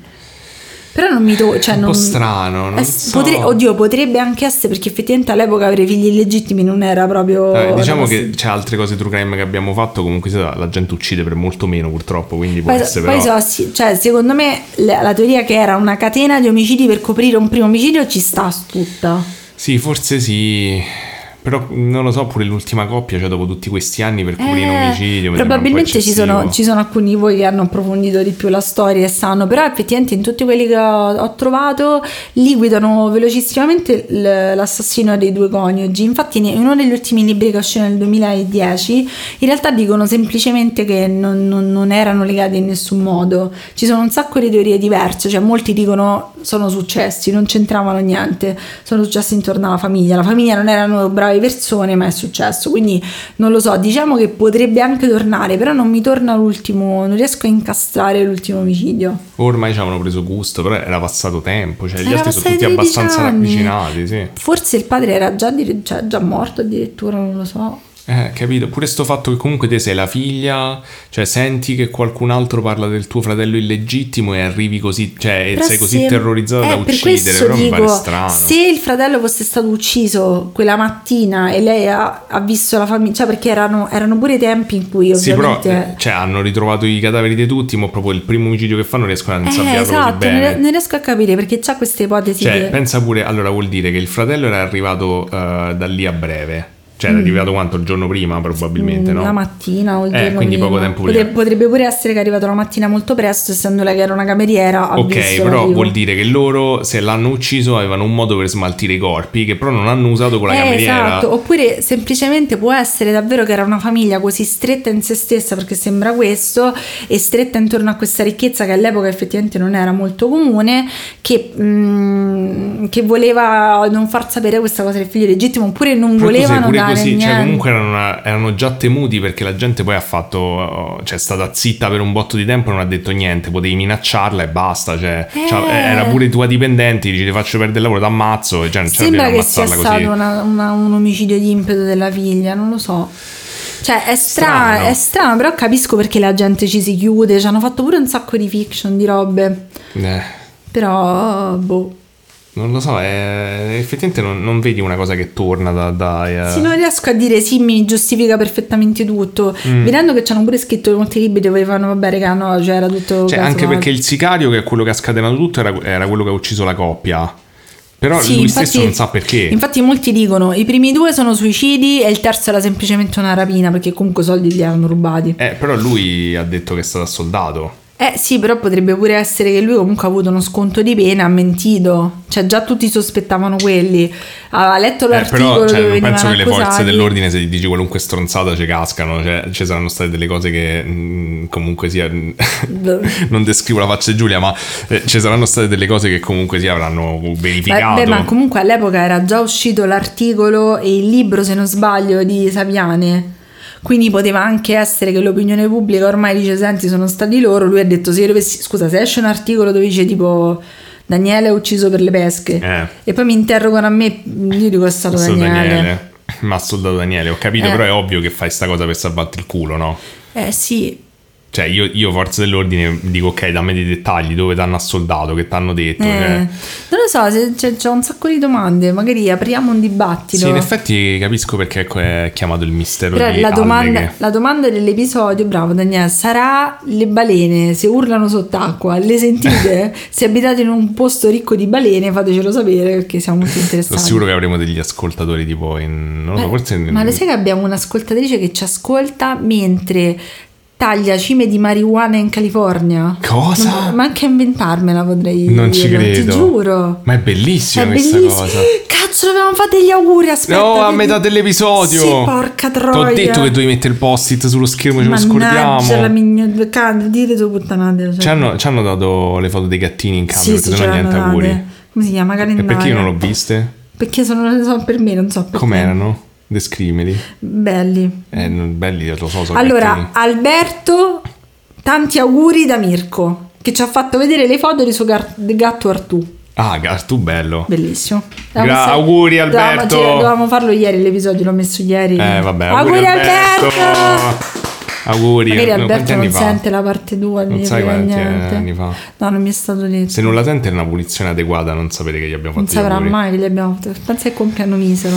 Eh, senza i nostri auguri. E Mirko gli dirà, eh, guarda che ti hanno fatto gli auguri. E lui dice, ma io non ho sentiti. Eh, invece. E quella è la prova che non hai sentito la mia parte. Comunque, se non avete foto di gatti vostri, fate una ricerca su Google. No, certo. anche altri animali, va Se bene, tu, sì, cani, sì, eh. però se tu prendi un gatto stock, io lo vedo che non è sincero. No, se c'è scritto Shutterstock sopra col watermark. No, non è- no, devi va trovare. Oppure andate a casa di una, una Anche un ragazza. gatto de- di strada Una un persona qualcun ci ha mandato la foto di un gatto non suo. Io Eh, lo va apprezzo bene, va questo. Va bene. bene, basta che sono. Se sono piccoli, forse canto anche batto le mani per il tuo amico.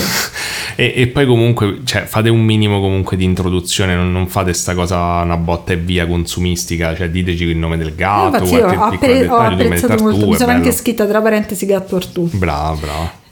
Va bene, e... ma è intrippante comunque questo tuo caso, ma avevi detto di no? Cioè, mi sento meglio perché me l'hanno chiesto così tante volte. Eh, io mi ogni sento- volta lo vedevo, sto alle che alle che... Perché in realtà me ne avevano, dovevo farne un altro. Ho Eh. anche detto alla persona: sarà la prossima cosa che faccio. Ma Io sono una grandissima. così? Sono una grandissima bugiarda. Pure Elisetta lo sa, che, Elisetta mia, quella Sì. vera, che lei è davvero una brava persona nei miei confronti. Ma perché? Perché ogni volta dici lo faccio tu, non mi, fare... cioè, tu mi conosci come Sì, persona. lo Io so, quante infatti. volte cambio idea al secondo. 10.000, sì, sì. Però lo faccio dopo. Mi sono confrontata Sì, con Elisetta. quando un giorno dirai a qualcuno Elis- farò proprio questo e fa una cosa che avevi promesso due Elisetta anni. mi ha detto fallo dopo e ho fatto brava Elisetta. Mm, ok. Vabbè, comunque sì, sono contento che l'hai fatto perché veramente cioè, non, non ce la facevo più a leggere. Poi ce lo diranno, ce lo consiglieranno comunque. Beh, probabilmente l'ho fatto male, eh, però eh, fa parte vabbè, del hanno consigliato, esatto, hanno Se consigliato di volevi una te, cosa è fatta ovvio che- bene, andavi là. Tanto e- tutti scrivono, lo voglio sentire come lo fa Giulia, che vuol dire male. Male, Quindi cioè, lo, esatto. può- lo può, lo può fare chiunque. Puoi aprire la pagina di Wikipedia e te lo leggi. Oddio, ti ricordi No, quando, è vero, quando Enrico Ruggeri ha fatto il suo podcast eh, do- leggendo da un articolo? Scusate. Cosa intendi dire? No, no, niente, che io sono una È una tua persona. opinione questa? Sì, sì. È la tua opinione Però scusa, tu pensi che sia così? Volevo chiederti, ieri abbiamo bevuto il bubble tea. Eh. Oggi perché dovrei arrivare al pomeriggio? Che vuol dire? Cioè, io voglio arrivare, voglio una Cioè, tu, la, tua, motivazione. la tua vita è motivata solo dal bubble sì. tea. Ieri Eh, poi... pensa al prossimo bubble tea, devi, devi fare altri giorni Però di volevo, volevo anche dire a tutti che io purtroppo queste ultime due volte ho mangiato le fragole senza accorgermene, quindi probabilmente sto implodendo in questo momento. Ma perché gli hai detto che sei forse Sì, forse allergica alle fragole? è terribile sta Non cosa. l'hai detto? Mi sono ricoperta di bolle. Sì, ma non siamo sicuri che siano le fragole. Non voglio farmi proprio allergico, ho paura. Perché c'è uno che dice che si vuole collegare con me su LinkedIn? Ma in che senso? Non lo so, Ma ha scritto voglio collegarmi, mi fa paura. Non, Non no, ci parlare. Non ci parlo, infatti. Ma vuole delle foto due? Eh? Vuole delle foto due? Eh, su? LinkedIn non ci stanno, quindi, quindi è difficile. Perché non metti le foto nudo su LinkedIn? Fai uno step avanti. Ma perché non faccio quella professione per ora? Vabbè, potresti, sei un bel ragazzo. Ne- quelli li metto nel curriculum. Ma perché mi devi dire queste cose? Ma sto- devo, devo fare la mia parte d'episodio. Volevo molestarti. Eh, ci sei riuscito, adesso mi sento sporco. Mm. Non credo nessuno voglia vedere le mie foto nudo comunque. Eh, sì, se no non stare qua. Vabbè, mi fa piacere. Ma lo sapete che oggi abbiamo notato una cosa che il cibo e la macchia sulla panza bianca è diventata, diventata più più grande. grande, più bianca. Non è che sta diventando vecchio. No, secondo me io ho detto che in realtà è un gatto bianco sporco di fuliggine. Può piano piano succedere sta- cosa. Ma può succedere pure può che succedere? No, può è succedere che da vecchi il gatto nero cambia colore. L'ho visto un tizio. Sì, sì, Come sì. diventa? Diven- tipo questo era Oddio, diventato pensa se domani il tutto- cibo diventa rosso. È diventato tutto pecci ed è cambiato colore. Quindi potrebbe essere, se ti vuoi abbastanza bene, forse è tipo magico pannolino. Oddio, lo, lo immergi tipo nell'acqua Sì, calda e diventa no, rosso. L'acqua, no, l'acqua ghiacciata. Ghiacciato. Ora proviamo, andiamo. Da ieri abbiamo sbrinato il freezer, quindi è pieno di ghiaccio se vuoi. Ok. Allora, no, se parliamo di cose serie adesso, basta, basta queste- questa il- ilarità che No, ci adesso contraddistingue.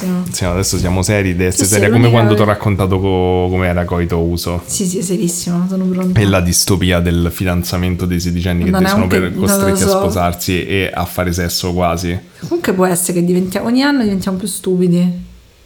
Penso che sia la definizione della vita Sì, comunque. allora mi sento così. È Invecchi, cioè noi ormai abbiamo smesso di crescere da parecchio, quindi stiamo invecchiando Sì, e il nostro cervello sta morendo e marcendo lentamente. Vabbè, la vita è E così. questo è così, poi torneremo ad essere cibo per i vermi. E poi Con vermi- questa introduzione molto positiva possiamo andare dalla par- mia parte. Allora, eh, Eh. L'altro giorno stavo a parlare con Giulia Eh. e mi ha detto no, ma ha cominciato di no, Ma devi fare questo. una cosa che volevo che facevi. Eh, ma hai detto 15 cose che Allora, eh, aspettate un attimo, devo fare questa cosa. Le Madonnine ha detto che le fa, ma quando finisce tutto. volevo. Sì, non voglio farle adesso, cioè è ancora tutto in corso, voglio Mi hanno pure detto, tutto, falle te, senso detto falle te Giulia, mi hanno detto. Eh, Io forse detto, quasi più- A dicembre dell'anno prossimo, se facciamo lo swap di nuovo, lo faccio io. Vabbè, comunque sì, sto aspettando che un attimo si, si chiarisca Eh. un po' perché mi, mi arrivano solo articoli terribili, super clickbait e non si capisce niente. Ehm, Comunque, stavo a parlare con Giulia l'altro, l'altro giorno e lei mi ha cominciato a dire: No, fai questo, fai quell'altro. Io ho detto: Non posso fare quello che dici te perché se faccio quello che dici te già sai che sto a fare. No, no, devi fare questo, quell'altro. Alla fine ho ceduto. Ho detto: Ma facciamo una cosa che vuole Giulia una volta tanto.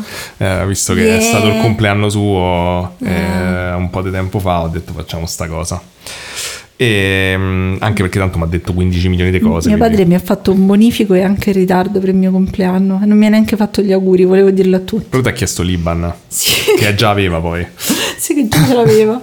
E la, e la- la causale era mm, Compleanno. regalo di compleanno. Vabbè, regalo di compleanno Bello, è comunque. stato bellissimo. Ehm, Calore familiare. ma era istantaneo almeno. No. No, era ordinario. Vabbè. Video di merda, ok. Comunque, ehm, quindi eh, Giulia mi ha chiesto: mi piacerebbe se parlassi dei sensitivi. E tra le altre mille cose, non era quello che volevi. Che Ti avevo chiesto per i gemelli. Ah, i gemelli mo era difficile, non sono andato a vedere i gemelli. Ma Eh. gli chiesto pure fare le cose paranormali sui gemelli, però non, quelle non mi sono scordato che me l'aveva chiesto. No, mi piacerebbe tanto. E vabbè, mo sei delusa, ho fatto una No, cosa per no, te, no, te fai sta sentire- bene, no, i sensitivi bene, non te va sta bene, Mi mo. piace tantissimo. Madonna, oh. Madonna che belli sensitivi. Mo, mo hai fatto passare la voglia di fare No, parte. Cioè, stanno i sensitivi sono quelli che pensano le cose prima che succedono e poi finisce là. le cose. Sono degli imprenditori. Sentono le balene che con il loro vagito. Che schifo. Forse baby balene. Comunque Comunque, yatta balena io non me lo ricordavo. C'era yatta balena. C'era yatta no, c'era balena. yatta pesce, yatta balena. Che senso c'ha? Ci giro io yatta balena me lo Non c'era yatta ieri. abbiamo fatto un lunghissimo discorso. Vabbè, pure, Vabbè. Su, pure su quello. Comunque, eh, volevo parlare Ma, di questo. ma blocchi sta, sta rotazione dello schermo mi stai a fare impazzire. Oh, ma tu non devi guardare gli appunti, quindi non ti dovrebbe fare impazzire. se non lo fai, se non lo fai smetti di ruotare. Dove sta la rotazione? La Non la, prima, non la vedo. prima, no, ma perché è sotto. attiva? No, ma che strano, non attivo mai. Eh. Ehm, allora, volevo parlare di questo mh, eh, sensitivo, Eh. che è interessante perché non l'ho mai sentito nominare. Eppure c'ha una storia secondo me particolare. Ha e pasteggiato di sole e banane. Non credo abbia pasteggiato di sole e banane, però mh, diciamo che è mh, famoso come se l'avesse fatto. E no, in realtà non è così noto, è proprio questa la, la cosa che mi piace, perché invece ha delle- dei dettagli interessanti la sua storia. E, e si chiama Eder Lorenzi. E purtroppo a Eder. Giulia si triggererà il nome Eder per motivi che non possiamo dire. Oddio. Eh, si chiama Eder Lorenzi, sì. E nasce... Pensavo Ether. No, Eder. Ok, vabbè. Eder Lorenzi eh, nasce a Pianiga, in Veneto, nel eh, qua- 1946.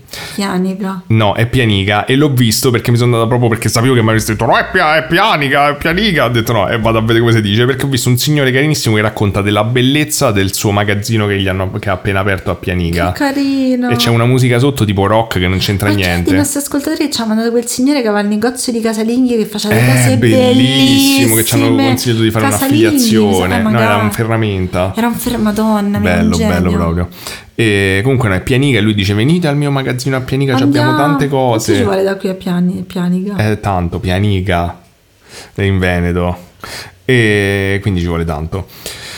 Comunque, ehm, appunto, Eder Lorenzi chi è e qual è la sua storia? Mm, allora, fa- faccio una premessa, nel senso che la maggior parte delle cose che so su di lui eh, sono, diciamo, delle persone che gli sono state intorno, che in teoria poi vedremo mh, in parte si pongono come eh, osservatori semi-imparziali, o comunque loro si pongono come osservatori imparziali, però chiaramente non, non ho trovato, non essendo noto, non ho trovato grosse voci di detrattori, oppure che ne so, non è arrivato il C, cioè, cioè, il CCAP ovviamente è coinvolto, però non è che ho sentito, eh, diciamo che sento un po' solo una, una, mm, una campana in questa storia, quindi teniamo Senti una campana? Sento una campana non sott'acqua.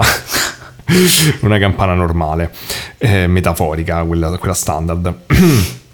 Comunque, ehm, quello che sono riuscito a trovare è questo, che sin da bambino lui dice che era un po' strano, cioè già aveva un po' delle percezioni particolari già da bambino, e tanto che i genitori cominciano a pensare come al solito, va bene, c'è una sola spiegazione, è posseduto dal demonio. Mi sembra giusto. E in particolare perché tipo, vabbè, ehm, andava in chiesa e, e cominciava tipo a parlare coi santi. E... Pure Don Camillo. Sì, ma non in quel senso, non di conversazione privata, Ah. era proprio del tipo sta qui il santo, ci parlo normalmente, Ah. perché voi non, non ci parlate.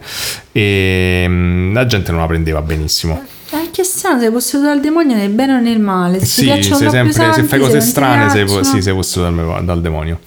E, mm, e poi faceva quest'altra cosa che era interessante, cioè faceva degli enormi mandala coi fiori quando era Che bambino, però non bello. sapeva cos'erano i mandala, nessuno sapeva cos'erano i mandala. Bellissimo però. Eh, È interessante perché secondo me poi torna col, col dopo. Sai che carriera di matrimonio avrebbe avuto? È vero. E, mm, e praticamente dice eh, che da quando era bambino lui era perseguitato da questa figura di una donna con dei folti capelli neri che tipo lui ti- se la trovava a letto oppure se la trovava davanti nella casa. La sua madre. Lo- no, non era sua madre. Eh, dice che lui lo, lo spaventava tantissimo, sta, sta donna con i capelli. Diceva che c'ha tipo sto, sto mm, eh, cespuglio dei capelli neri in testa e lo, lo fissava tipo nei posti dentro Mm. casa. E, mm, Praticamente dice che appunto va avanti, com- comincia ad averci sempre queste percezioni. ehm, da quello che ho capito, nell'adolescenza o comunque nell'infanzia, eh, a un certo punto eh, comincia a fare delle predizioni, tipo predice il fatto che lo zio avrebbe avuto un incidente, predice È caduto dalle scale. a un certo punto zio avrà un incidente, e poi dieci anni dopo. No, no, era una cosa molto precisa. Pensavo lui lo ha spinto. E ad es- eh, pre- predice tutta una mm, eh, dinamica particolare di un incidente che sarebbe avvenuto tra un taxi ed una donna con un bambino nella carrozzina. E, e si verifica esattamente come dice lui, ma lui aveva eh, nella sua diciamo precognizione la donna moriva, invece per fortunatamente si salva, però per il resto succede la stessa cosa. Ehm, quindi dice che praticamente eh, nell'adolescenza comincia a sperimentare in generale con, eh, con queste cose, però eh, cominciava ad essere un po' noto ai suoi amici che lui avesse queste abilità strane. E, e un giorno praticamente si decidono con gli amici di provare a fare una seduta spiritica, che come sappiamo andava un botto di moda negli anni aia. 70. E, mm, e praticamente mentre stanno facendo questa seduta spirita- eh, spiritica, la seduta spirita, Spirito è bellissimo. la seduta spiritica dice che una entità si impossessa di lui, Oh cazzo. eh, cioè o comunque diciamo usa il suo corpo, quindi lui fa tipo da medium, e, mm, e comincia a parlare attraverso il suo corpo dicendo che era una persona che tutti i presenti conoscevano tranne lui. Ah, e era tipo un amico di famiglia di uno di questi qua. E, mm, e praticamente questa qui comincia a parlare e gli dice dei dettagli di com'era la casa gli dice dei dettagli precisi della casa in cui viveva per cercare di stabilire una credibilità. E poi gli dice che praticamente dovevano avvertire la moglie vedova che c'erano dei documenti assicurativi in un preciso cassetto nascosto dentro la casa e che la moglie doveva assolutamente prenderli perché praticamente ci faceva un botto comodo di soldi comunque. Comodo. e manco a dirlo vanno a vedere ed effettivamente c'erano questi Ma documenti dai, C'erano- magari lui davvero era un ladro e un assassino, cioè andava nelle case, controllava, scusi senza offesa. Beh, in realtà l'ha aiutata perché comunque gli ha- questa assicurazione gliel'ha fatta poi campare per il Ma gli resto della sua un po' vita. di soldi, le avrei dati. Non lo so, in effetti, non credo, però vedremo poi che era una persona molto modesta, sembra. Ehm, però lui in realtà Eder dice che si caga sotto completamente da questa dico il nome è una coltellata. Eh, lo so, eh. Eh, si caga sotto totalmente di questa esperienza e decide che non avrebbe mai più fatto niente. E, però il fatto è che la maggior parte delle, cioè ovviamente non fa più sedute spiritiche, però la maggior parte delle sue esperienze paranormali erano spontanee, quindi non è che ci poteva fare granché. E, mm, e lui dice che si sentiva molto escluso comunque, nonostante i suoi amici un po' sapessero, tutti lo trattavano un po' da fenomeno barac- da baraccone o comunque non è che poteva parlarne. Quindi quando a un certo punto i suoi Poverino, amici... Mi spiace.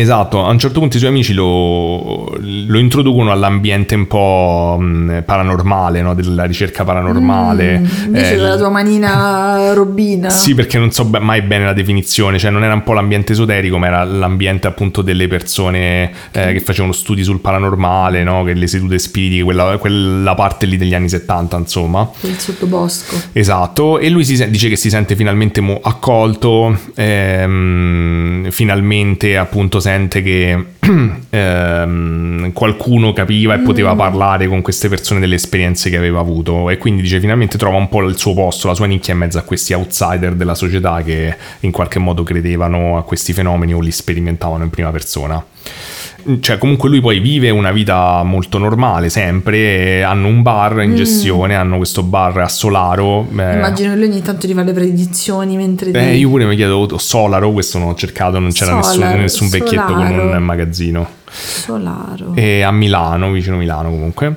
e che gestisce insieme alla moglie e al figlio Massimiliano.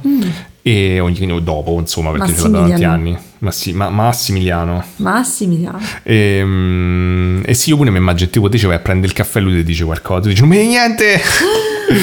esatto. E, mm, Invece io voglio solo il caffè, la prego. esatto, non mi faccia predizioni. Ma oggi pesterà due merde, No, una di Alano. merda, no!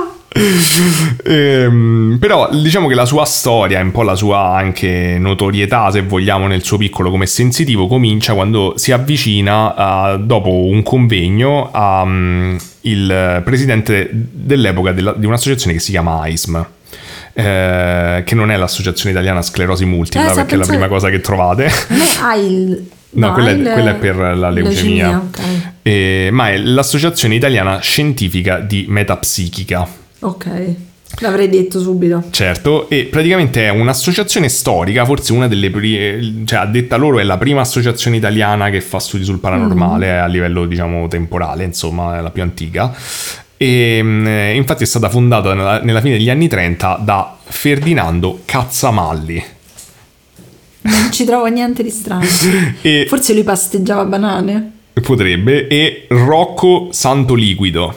Oddio, è bellissimo. È bello ma che Santo Liquido. cognomi. Per quello che erano due psichiatri eh, medici, quindi italiani dell'epoca. Mm. E che avevano, si erano dati l'obiettivo appunto nelle- in quegli anni di analizzare scientificamente, il più scientificamente possibile, questi fenomeni Bello. paranormali, un po' erano dei lombrosi alternativi. Ehm, comunque, appunto, eh, Eder si avvicina a Giorgio Cozzi, questo il presidente, durante una di queste conferenze, ehm, questo convegno, e va da lui e gli dice: Guarda. Eh, io comunque sono sensitivo, Mm. volevo parlarvi perché appunto in qualche modo lui cercava anche qualcuno che gli spiegasse meglio che cosa gli succedeva, no? E... Eh, già, c'ha senso. Sì. Però è già grande qua. Sì, sì, sì, era già grande. Ehm, avrà avuto insomma già una 30, quarantina, penso. E Cozzi praticamente dice che all'inizio lo snobba perché comunque... Ma scusa, stai facendo ricerche su Eh, questo? ma lui dice dice che, che a queste conferenze era sempre affiancato, cioè sempre, come dice, approcciato da gente che Ah, gli diceva ok. sono sensitivo, io faccio È guaritore, eccetera. E ha detto che praticamente sapeva che erano, la maggior parte erano tutte cazzate e quindi era di solito molto scoraggiato quando qualcuno arrivava e gli diceva oh sei un sensitivo. Però comunque dice che si prende il numero e per qualche motivo gli rimane comunque impresso, tanto che dice che un po' di... Ah, si ricorda a memoria il numero. No, non gli rimane impresso il numero, impresso la persona. Eh. 338. Esatto, no, gli rimane impressa la persona, tanto che eh, qualche, da quello che ho capito, tipo una settimana dopo, un po' di tempo dopo, non tanto, eh, lo chiama e gli dice, senti, eh, noi con l'associazione stiamo organizzando una gita al castello di Aglie, che sta vicino Torino, credo. No- non so... Mm. Aglie? Aglie, Aglie, so che Aglie. Non, non so onestamente perché... Che cazzo dovevano fare sto Eh, castello, magari però... da- non c'avevano posti Eh, la gita e basta, sì. E, e quindi dice: Senti, vieni sul pullman eh, e andiamo insieme se vuoi. Ci sei mai stato? E lui dice: No, non ci sono mai stato. Dai, andiamo. E, mm, quindi dice che lui subito sul pullman boh, arriva eh, e Cozzi gli fa un esperimento di telepatia. Gli dice che disegna una cosa su un block notes, block notes, Block not. block note e gli dice ok dimmi mm, che cosa ho disegnato e lui cioè io avrei disegnato di una cosa complicata lui disegna Io un avrei cuore disegnato una cosa precisamente. Esatto, lui disegna un cuore e, mm, e lui dice che lo indovina subito. Io dico, certo, lo vedo che, cioè, dipende come disegni, cioè, se vedo che stai a fare la Vabbè, forma di un cuore, vabbè. però, vabbè. Non lo so, disegna, fa finta di disegnare un cuore. Sì, si vede che Si stai vede, dai. Vabbè, dai, non, non, non voglio Però allora, questo Cozzi in realtà è un... Se disegnava tipo un triceratopo con un costume da bagno, Sì, è esatto. io avrei disegnato quello. Eh, comunque un, eh, sto Cozzi è uno psicologo e un sociologo, quindi ha almeno un'infarinatura nella sociologia per dirti Mm. di scientifica. Lui si pone di essere molto rigoroso nei test scientifici, poi vedremo che, quali sono anche le descrizioni che Mm. dà, quindi mi aspetto che quantomeno magari, ah, magari all'inizio o comunque insomma delle precauzioni le avrà prese per evitare che vedesse. Ehm, comunque lui dice che indovina subito, quindi lui dice ah interessante e quindi gli chiede più dettagli sul castello, eh, visto che lui aveva detto che non c'era mai stato. Lui gli descrive vari dettagli, gli dice che c'è un dipinto coperto da un telo appena entri nella stanza e che sotto questo telo ci sta una persona con occhio leggermente strabico. Ma e tutti i nel giorni? dipinto, Ah, nel dipinto che c'è- c'è un dipinto sotto al telo, però sotto... Che c'era uno con l'occhio leggermente strabico No, tutto bene. dipinto. E Eh. gli dice che c'è una Madonna con un mantello blu con una stella sul mantello. Eh. Loro vanno a sto castello in cui non erano mai stati neanche loro e effettivamente trovano che c'è esattamente il dipinto che lui ha descritto sotto a sto telo con l'occhio leggermente strabico e dice vabbè poteva saperlo prima però insomma E- però non trovano la Madonna quindi Eh, questa, ma- questa Madonnina che lui ha descritto con la stella non la trovano E- però passa il Il tempo futuro, aveva predetto il futuro. No, praticamente fanno un giro, vedono lì, fanno, insomma, fanno un giro del castello, dopo un po' vanno a Magnà e in un posto comunque abbastanza lontano da quello che ho capito, cioè vicino, ma insomma non davanti al castello. E, e praticamente c'era un'altra veggente del gruppo, che è un'altra veggente molto stimata da questo Cozzi, sono gli potresti unici due. lei, poi. Sì, infatti.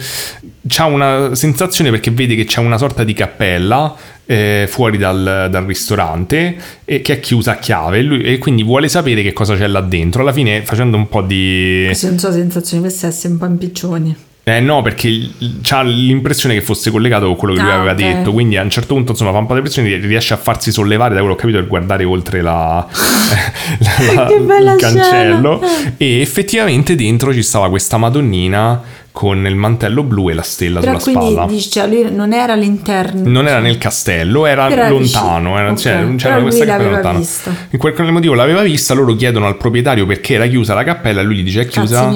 No, gli dice è chiusa perché praticamente dietro la cappella c'è un, un, eh, passaggio sotterraneo che porta al castello. Ah, ok, allora c'ha senso. Quindi in qualche modo sembra che lui avesse per qualche motivo visto sta madonnina che era forse mh, logicamente collegata al castello, però non era dentro, quindi effettivamente è un dettaglio un po' strano, se te lo sei inventato dici un'altra cosa, che, cioè se, sta- se te lo sei andato a vedere dici un'altra cosa che sta proprio dentro.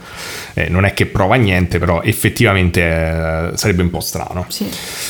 Ehm, comunque, da lì lui comincia ad interessarsi, dice secondo me c'è, c'è qualcosa di interessante in questa persona, sembra in qualche modo genuina anche nel modo in cui si pone, sembra onesta.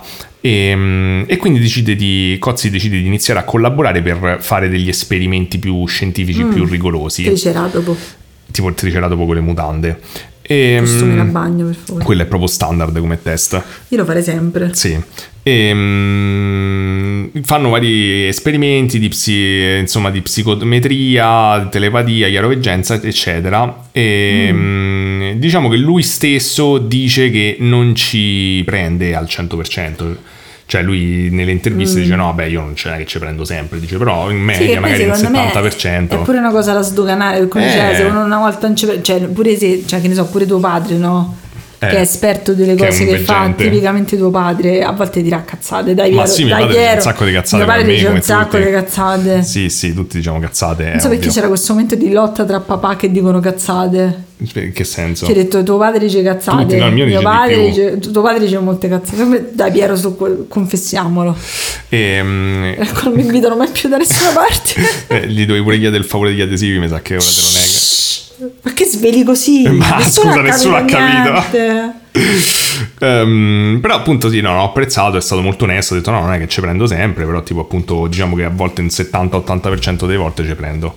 Vabbè, è tanto. Eh. Esatto, ehm, praticamente ho trovato, cercavo un po' delle o, altre informazioni su di lui, Mm. però appunto ho sempre trovato persone molto in qualche modo a suo favore, colpite Eh, beh, dalle sue... è buono, cioè. E però erano tutte persone abbastanza aperte al Cioè, paranormale. effettivamente se stiamo vedendo pure lo svolgimento delle Madonnine, cioè la tizia delle Madonnine non è così ben voluta. No, però c'è da dire, vabbè, poi vedremo lui non ha mai chiesto soldi o niente per le sue cose, quindi comunque Quando ci metti il i soldi, eh, esatto. come ho fatto io, va tutto a posto. Comunque ho Guarda, trovato c'ho gli incubi di notte che non arrivano le, le Fai bene. Comunque, eh, ho trovato una intervista di Manuela Pompas, che è una. mm, Non ridere. Non so ridere. Hai riso, t'ho visto. Ora non c'è rido. niente da ridere. Madonna, proprio alle elementari Ma non c'è niente da ridere, sei tu che ridi. Cazzamalli, Pompas e ridi. Liquido magico. Santo liquido. Ehm, comunque, Manuela Pompas è una famosa, diciamo, giornalista Perché vogliamo dell'ambiente. farci denunciare da È una famosa giornalista dell'ambiente New Age, cioè, c'ha- come si chiama? Karma TV, che è una- tipo un canale che c'è stato un botto di tempo in cui lei intervista tutta la gente, ma c'è stato tantissimi anni. E, mm, e lei praticamente eh, stima molto Eder, eh, dice che lo ricorda di, aver, ricorda di averlo conosciuto negli anni 70, che praticamente gli aveva chiesto di fare una psicometria, che appunto è questa cosa in cui... ehm, Puoi dare informazioni su un oggetto, quindi Ah, un oggetto e tu dici che cos'era. E lei gli aveva dato un orecchino che a lei era molto caro e che era stato coinvolto in una sorta di cosa mm, in qualche modo paranormale. Perché praticamente lei l'aveva comprato, eh, era ovviamente di un paio di orecchini che aveva comprato da una bancarella, ma eh, mentre era in Istanbul, eh, in Che hotel. Costantinopoli. Esatto. Mentre era a Istanbul in hotel, lei poggia uh, uh, questi orecchini sul lavandino e si gira e quando si rigira è scomparso uno solo, questo qui. Scompare e tipo, non ho capito, anni dopo ricompare sotto al letto della madre a- in Italia. Oh, che strano. Ed era completamente dice pulito e come se fosse rinnovato, da- cioè nuovo praticamente, mentre l'altro si era nel Dio, frattempo arrugginito. Quindi glielo dà e lui praticamente gli dice che vede una città attraversata da un fiume, una città con tante moschee e minareti, quindi appunto sembrerebbe Istanbul ma non poteva saperlo. E le disse che quell'orecchino praticamente era eh, un più di un orecchino perché era un anello di congiunzione con la sua vita passata. Che lei era, Era stata... tondo, immagino. No, no, era un anello figurato di Ah, congiunzione. ok. Ho detto che sono altissimi livelli l'ho detto episodio, eh. stupida. Ehm, eh, era questo anello di congiunzione con questa sua vita passata in Medio Oriente dove lei era tipo una ballerina dice e, e lei rimane molto colpita perché lei aveva avuto vedete episodio scorso una ipnosi regressiva o comunque un'esperienza in cui aveva ricordato una vita passata effettivamente in Medio Oriente dove faceva la ballerina ed Mm. era riuscita anche a verificare dove a ritornare nella sua casa dove diceva di aver vissuto nella vita Oddio. precedente Ciò che non era un faraone, una principessa. Eh, esatto, eh, quindi era comunque molto. Era comunque una ballerina, però era comunque molto. La colpisce tanto al punto che appunto lei poi continuerà ad avere rapporti eh, con lui, insomma, mh, a intervistarlo spesso. Ehm, racconta pure che una volta gli aveva ehm, presentato un giornalista suo amico, un certo Cesare Medail, un Medail, che aveva perso delle penne Parker che a lui molto molto care. E, mm, e praticamente Costose poi, eh. Esatto, e dice che Eder praticamente lo aiutò a ritrovarle eh, dicendo che era stato, gli erano state fregate da un ragazzo del bar in un bar in cui era stato. E quindi lui ci è tornato e gli Madonna, ha lo sai detto chi e mi, queste pot- gliela ridate. mi poteva aiutare a ritrovare la mia stella Carion di Sailor Moon. Eh, oppure a me, le- Madonna, mi a me i miei giochi dell'Xbox che non so più dove sono finiti, la tua PS2 che è È scomparsa. vero. Quante Però cose. quel, quel gioiello di Sailor Moon ci rimasi così male. Questa l'ero PS2 tolto. è un, l'anello di congiunzione della tua vita passata. È il CD. Vabbè, se, se puoi farlo riapparire sotto il mio letto, adesso Eh. quanto costa? Sui 1000 euro quel, Eh, quel di buono. Non abbiamo un sotto del letto, però pure Accanto. nell'altra parte, sì, va bene Poggialo. pure accanto. Madonna, ieri il discorso. Poi nel coso de- ne- ne- della parte Patreon parleremo del lunghissimo discorso sul letto a baldacchino che abbiamo fatto ieri sera. Mm, ok. Lunghissimo. sarà, sarà non starete nella pelle Se non proprio. vi siete iscritti, cioè, dici questi che mi parlano per 20 minuti di letti a baldacchino, ma non Correte corro, su Patreon eh. a iscrivervi per favore. Ci sarà la fila pesante che ti dice ti, ti butta fuori dal Sì, sito. ti dice no, devi fare la fila come quando Giusto. durante il Covid per fare la spesa online. Madonna. Ehm, poi- però invece veniamo a Cozzi, appunto, alle sue esperienze e che cosa racconta, perché lui ha lavorato con Eder per tipo 30 anni, insomma, per un Ammazza. sacco di tempo. Quello che poi succederà a me se non andiamo avanti questo fumetto. Eh.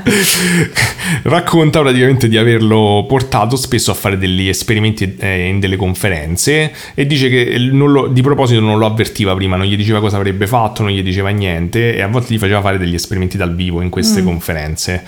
E, mm, dice che ad esempio in, in una conferenza appunto eh, lo porta davanti a 400 persone che partecipavano e gli dice di provare a fare la psicometria ma era la prima volta, cioè lui non sapeva cos'era quindi è la prima volta che lui viene introdotto alla psicometria che poi diventerà una delle sue specialità. E quindi raccoglie degli oggetti a caso dal pubblico gli dice di provare a descriverli e, e tutti i presenti sembra che sono mo- molto colpiti da, da quello che lui dice tanto che gli, mh, eh, insomma, gli, gli fanno un grosso applauso alla fine della conferenza e poi tutta la gente va a parlarci dopo per chiedergli ah mi dici che cos'è questo c'è tipo fenomeno da baraccone che era proprio quello che lui voleva evitare. Ehm, praticamente Cozzi dice, descrive un po' il modo eh, scientifico in cui vengono fatti questi esperimenti, il metodo scientifico che lui usa. E, mm, dice che spesso ehm, fa dei test comunque in doppio cieco con altri eh, collaboratori, quindi dove entrambi non sanno eh, quali- qual è il risultato di quello che stanno cercando. Eh, dice che hanno fatto spesso dei test in condizioni Gansfeld a, a Eder, che sono praticamente quando ti isolano dai sensi, quindi ti Ah, mettono ok. tipo, eh, ti bendano rumore bianco, eccetera, e vedi se riesci comunque a fare delle predizioni, quindi non c'hai eh, stimoli esterni per dire posso, che ne so, comunque vedere la faccia della persona, eccetera. E, mm, e dice che hanno sempre dato ottimi risultati, tra l'altro abbastanza compatibili, eh, diciamo, con, ehm, Cioè non c'era molta differenza quando eh, Ok. gli toglievano i sensi eh, e quando invece gli lasciavano. l'avevo. Ehm, a un certo punto dice che provano ad andare in televisione per racimolare un po' dei soldi perché questa associazione non c'ha soldi per fare ricerca e quindi dicono senti... Penso sia così facile andare in televisione. Eh vabbè però è un'associazione molto antica, devo dire c'ha un nome comunque Mm. A Milano, Mm. insomma nella zona e quindi probabilmente insomma dopo tutto questo tempo un po' di agganci se li sono fatti. E quindi vanno in particolare a Lascia o raddoppia, Ah, come buongiorno. esatto, e poi vanno a Mistero, ma non quel mistero, perché ho scoperto che c'è Quale? un altro mistero che è Ah! Mister O. Ma già c'è proprio il nome delle pronunce de- strane. degli anni 70 tipo Mister O ehm, che è con Paola Giovetti e Cecchi Pavone Non già c'era Jackie Pone da così tanto tempo. Ah, oh, non lo so, infatti mi sembra strano pure a me, però io ho cercato ho trovato tipo una cosa degli anni 70, forse ho capito male, mi pare strano pure a me, quel 78. Sì, cerco Cecchi Pavone, anni 70. Cerca Mister O. Puntata integrale dell'85. Ah, 85, non se- dopo. negli anni 70 però. Ah, comunque anni 80. Oddio, era mucciaccia. Cecchi Pavone nell'80 era mucciaccia. Questo potrebbe essere il titolo. Mi sento meglio. Vabbè, Oh, comunque... Che bello il nuovo compagno di Cecchi Pavone, bel ragazzo. Ah, beh, è vero. Un po' standard, eh. Eh, però vabbè, insomma, era effettivamente gli anni 80, dai, non, non la fine degli anni 70, ma comunque stiamo là. Eh, Fine anni 70, 85. E vabbè, ero 5 anni, cioè Vabbè. 80 78 mi ricordavo, io 85. Ehm, però appunto eh, ste- questo sto programma, lo invitano e dice che durante sta puntata, eh, quella di Mister O, credo, il, ehm, il professor Francesco Ogli- Ogliari, credo, che era il Ogliari. Eh, chissà, infatti, il presidente del Museo Nazionale della Scienza e della Tecnica di Milano eh, aveva sfidato in qualche modo Eder per cercare di provare le- di, di smascherarlo sulle sue capacità di sensitivo e gli porta un pezzo di ferro eh, senza, par- senza di linee, ciao segni, era un pezzo di ferro. Eh, E praticamente Eder dice che mh, dopo appunto aver fatto la sua psico- eh, psicometria, lui dice che apparteneva secondo lui a un ufficiale dell'epoca napoleonica Oh ehm, no. che aveva descritto come era vestito nel dettaglio, dicendo che stava a cavallo, eccetera. sempre. E, no, nella sua immagine Ah, ok. che gli era arrivata era a cavallo. E Ogliari, Ogliari disse che in effetti era un pezzo proveniente dalla bardatura di un cavallo e che era di qualche secolo prima. ma Oddio, meno male perché pensavo che questo ha sparato le cose eh, allucinanti. però dice che non sapeva altro. Che però giustamente. Ma scusa, ma porta eh, Cozzi dice: Scusa, ma se non sai altro, che cazzo lo porti a fare? Che non possiamo verificare poi Eh, se è vero infatti. oppure no. E diciamo che questa cosa sarà poi un po' una costante di quando lo provano a testare in televisione. Cioè, gli fanno un po' di test di merda che poi sembrano Mm. più spettacolarizzati che altro. Eh, almeno da quello che dice Cozzi. Ehm. Poi vanno pure a incontri sull'arca, che non ho mai sentito su Rete 4, e che sembra fosse condotto comunque da un conduttore che non mi ricordo chi era, ma che comunque era un po' più aperto ai fenomeni paranormali. Però gli fanno tipo una sorta di chiusona, de- gli fanno il trappolone. Tipo l'arena di Giletti. Esatto, e inco- invitano James Randi pure, quindi comunque sia deve essere abbastanza famoso sto programma. E, e Randi praticamente gli chiede di indovinare quale immagine sarebbe uscita sulla ruota della fortuna che avrebbero fatto girare nel programma tipo due ore dopo. Ok. E... Però così... mm. In che senso? Però non era successo ancora. No, però gli dice tu "Ah, indovinala adesso così tra due ore verifichiamo se è quello che... Cavolo, io non l'avrei mai fatto. Eh. Adesso devo andare a casa, scusate. Io me ne vado. e lui praticamente la- lo fa e esce quella... Triceratopo anche là. Eh, esce effettivamente quella che lui aveva Ma predetto. dai. Era una possibilità su nove, quindi non era mh, terribilmente difficile, però Vabbè, dice che Randy gli dice interesting. Praticamente è come se il papa ti desse il suo bacio Eh, Pieno di potere. pieno di potere, questi sono i poteri del paranormale. Se James Lama. dice interesting ad un sensitivo, praticamente eh, pu- puoi venderti per il resto della tua vita. Meglio il Papa che Dalai Lama. Ehm, comunque, eh, a questo punto dice che essendo spinto da questi risultati positivi in televisione, eh, Cozzi dice: Vabbè, proviamo a testarlo un po' di più e a fare esperimenti un po' più controllati in televisione. E quindi praticamente dice che sempre agli incontri sull'arca decidono di fare una cosa molto più precisa, dove praticamente prendono degli oggetti dal pubblico, ma c'erano tutti dei tempi definiti, eh, quindi si sapeva qua- quanto tempo lui avrebbe avuto per guardare questi oggetti al pubblico, eh, quanto si- poi si sarebbe ritirato da una parte, quanto le, le persone praticamente poi avevano cercato di fare una cosa dove non potevano influenzarlo, quindi le persone avrebbero detto, ehm, cioè nessuno sapeva di chi erano gli oggetti. Eh, solamente le persone stesse, lui avrebbe fatto, eh, avrebbe scelto un oggetto a caso, Ok. senza dire qual era questo oggetto, avrebbe con un notaio dato una descrizione dell'oggetto con la psicometria e poi ah, sarebbe tornato davanti alle persone mh, eh, che erano diciamo i proprietari degli oggetti erano stati selezionati avrebbe detto qual era la sua descrizione e dovevano vedere se solo dalla descrizione una delle persone presenti sarebbe stata in grado di Ok. riconoscere il suo oggetto Mm, ok. così eh, cercavano in tutti i modi di evitare delle influenze diciamo esterne Un po' E- complicato però. però ci può stare perché così cioè, c'è il notaio, c'è tutto e non Mm. puoi dire ok, eh, ti ho detto che era questo oggetto qui, cioè solo dalla descrizione devi sapere che è il tuo oggetto, quindi vuol dire che è una descrizione che non puoi eh, essere suggestionato, vuol Mm. dire che devi avere delle informazioni tali da lascia- farti identificare il tuo oggetto. Mm. Eh, poi non mi puoi dire, eh, vabbè, ma già che ne so, sapevi che era tuo perché tipo l'oroscopo comunque sia ci hai proiettato le due cose, no? Perché non sapevi che era il tuo oggetto. Sì. E, però sta cosa va malissimo. Eh, per vari motivi, secondo Cozzi, appunto perché comunque vengono un po' ehm, come si dice, traviati dalle dinamiche televisive, vengono messi in difficoltà, gli cambiano i tempi, le cose che avevano concordato gliele cambiano e, e quindi praticamente pare che alla fine pure quando fa sta cosa il notaio rimane molto colpito dal fatto che lui aveva dato dei dettagli estremamente precisi su il fatto che questa qui eh, questo anello era eh, appartenuto ad una donna che era mm, eh, Eh. tipo un sacco di dettagli assurdi che aveva i gradi di parentela con questi però praticamente quando fa la descrizione due persone si riconoscono nella descrizione dell'oggetto Mm. che quindi già non va bene. Però eh, Cozzi dice che una di queste due persone sembrava uno che era in cerca di attenzioni televisive perché ogni volta Ah, diceva eh, una cosa però si riconosceva. Effettivamente quando fai queste cose in televisione è Eh, complicato come per fai? E, e poi l'altra che era effettivamente la proprietaria dell'anello, però gli dice sì, boh, io ho comprato la bancarella, quindi non so niente. Eh, cazzo, per ogni volta uno non può E sapere. loro gli avevano detto però eh, portate gente che ha degli oggetti di cui sanno la storia, Ah, e quindi eh. pure questi un'altra volta Vabbè, non sanno oddio, l'ha niente. comprata la bancarella, lo sapevo. Eh, ho capito che te dico l'hai comprata Eh, la bancarella. vabbè. E, e quindi insomma va, va un po' di merda.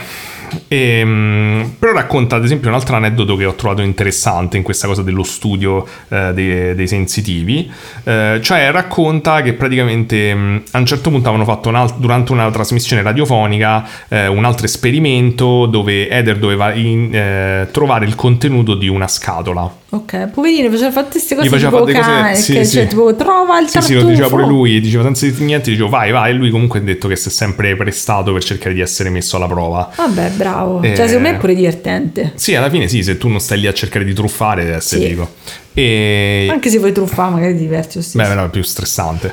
Ehm, però dice appunto gli facevano sta scatola, gli dicevano di metterci dentro un oggetto a caso e, Mm. e lui avrebbe dovuto indovinare il contenuto senza poterlo vedere. Anche perché se lo vedeva era facile indovinare il contenuto. Mm. Ecco, davanti. Magari tipo senza nel- occhiali, toglievano gli occhiali. Eh, a te non, te non saresti riuscito a avrei il contenuto. Comunque, mh, praticamente la cosa, l'aneddoto è interessante perché dice che Cozzi a un certo punto, mentre stava andando nei corridoi della radio, vede una signora che entra nel bagno ed esce con una scatola che poi è quella che avrebbero usato. Ci ha fatto la cacca dentro. No, quindi lui pensa che questa scatola la- l'hanno riempita con qualcosa che doveva essere tipo di, per igiene personale, con qualcosa che aveva preso dal bagno. E quindi si comincia a fare un'idea di sta cosa e dice voleva entrare nel bagno per vedere che, cosa, che oggetti Mancava. c'erano, che cosa mancava, per- però dice così potevo compromettere Eh, l'esperimento. Eh, però lui si convince di sta cosa e praticamente dice che Eder, mentre stanno facendo la trasmissione, deve indovinare. ehm, mentre appunto Cozzi stava lì ed era convinto che fosse qualcosa del bagno, lui prende e dice prima che era un oggetto del bagno. Prima che gliel'avesse detto lui. No, lui non gliel'ha mai detta, ovviamente non Ok. l'ha influenzato con la sua cosa, però Ah. lui gli dice è un oggetto del bagno, Ok. poi si corregge e dice no, è uno stetoscopio. Aprono ed era uno stetoscopio. Quindi ha sentito tipo le sue pensieri. Lui dice che questa cosa gli ha fatto capire che loro avevano un qualche tipo di legame ah, telepatico. Per il fatto che ormai passavano tanto tempo insieme e che quindi però questa cosa a livello scientifico, diciamo della sua indagine scientifica, doveva stare attento a non contaminarlo con i suoi pensieri, aggiungeva un elemento di complessità. Tu lo terresti lo stereoscopio, io in bagno però. Lo stetoscopio lo tieni in bagno. Lo tieni in Ma è proprio bagno. l'ultimo posto in, In cui devi tenere nel stetoscopio. bagno. Ma perché? Dove lo devi tenere uno stetoscopio te? Ma lo terrei in un cassetto tipo dove tieni delle cose d'ufficio, magari. Dove, dove teniamo i termometri? Eh, esatto, tipo lì lo tieni, non nel bagno. Io in bagno l'avrei messo. Voi avete uno Ma poi nel bagno di stetoscopio? una radio comunque, non il bagno di una casa. Voi avete uno stetoscopio a casa, dove lo tenete? esatto, il vostro stetoscopio dov'è? Ehm, però eh, insomma sta cosa poi è interessante perché vedremo che c'entra anche con una cosa che, mh, delle riflessioni personali che fa poi Cozzi più avanti. Ehm, praticamente in una di queste puntate di Mistero eh, viene invitato pure il CICAP e praticamente è uno degli esperimenti a detta di Cozzi più disastrosi in assoluto Eh, sia perché praticamente loro non rispettano nessuna delle condizioni che avevano prestabilito che ragazzacci. Tipo gli dicono che ne so che appunto doveva indovinare le scatole, però gli dicono che le scatole non devono essere vuote, cioè deve essere qualcosa loro, gli mettono le scatole vuote, gli danno il- la- lo distraggono costantemente, Guarda insomma, tutte cose così. E, Dove lo metti lo stetoscopio? però dice vabbè niente è stato disastroso il CICAP lo deride quindi e lui dice, pu- eh, dice Cozzi forse pure ha ragione perché abbiamo fatto una figura di no, merda poverini. però lui dice però io dico a sto punto io ho capito una cosa Eh, Secondo me il CICAP in realtà è paranormale. Il CICAP stesso sa dell'esistenza del paranormale, secondo me sfrutta Eh, il cavolo. paranormale per screditare e insabbiare l'esistenza del paranormale, perché non è Madonna, possibile siamo volta siamo arrivati ai complotti, siamo arrivati. Voglio, voglio lanciare questo complotto sul CICAP perché secondo me è bellissimo. Secondo me attecchisce da qualche parte. Che sono Spero tutti che... maghi al CICAP. Eh, dici? capito? Secondo me sono tutti maghi al Abitano tipo ad CICAP. Hogwarts e scendono. Loro e- sono i primi che sanno che il, il paranormale esiste, Ma ma lo devono lasciare bab- segreto. E quindi ogni volta vanno a sabotare con la magia gli esperimenti degli altri. È È bellissimo. fatta.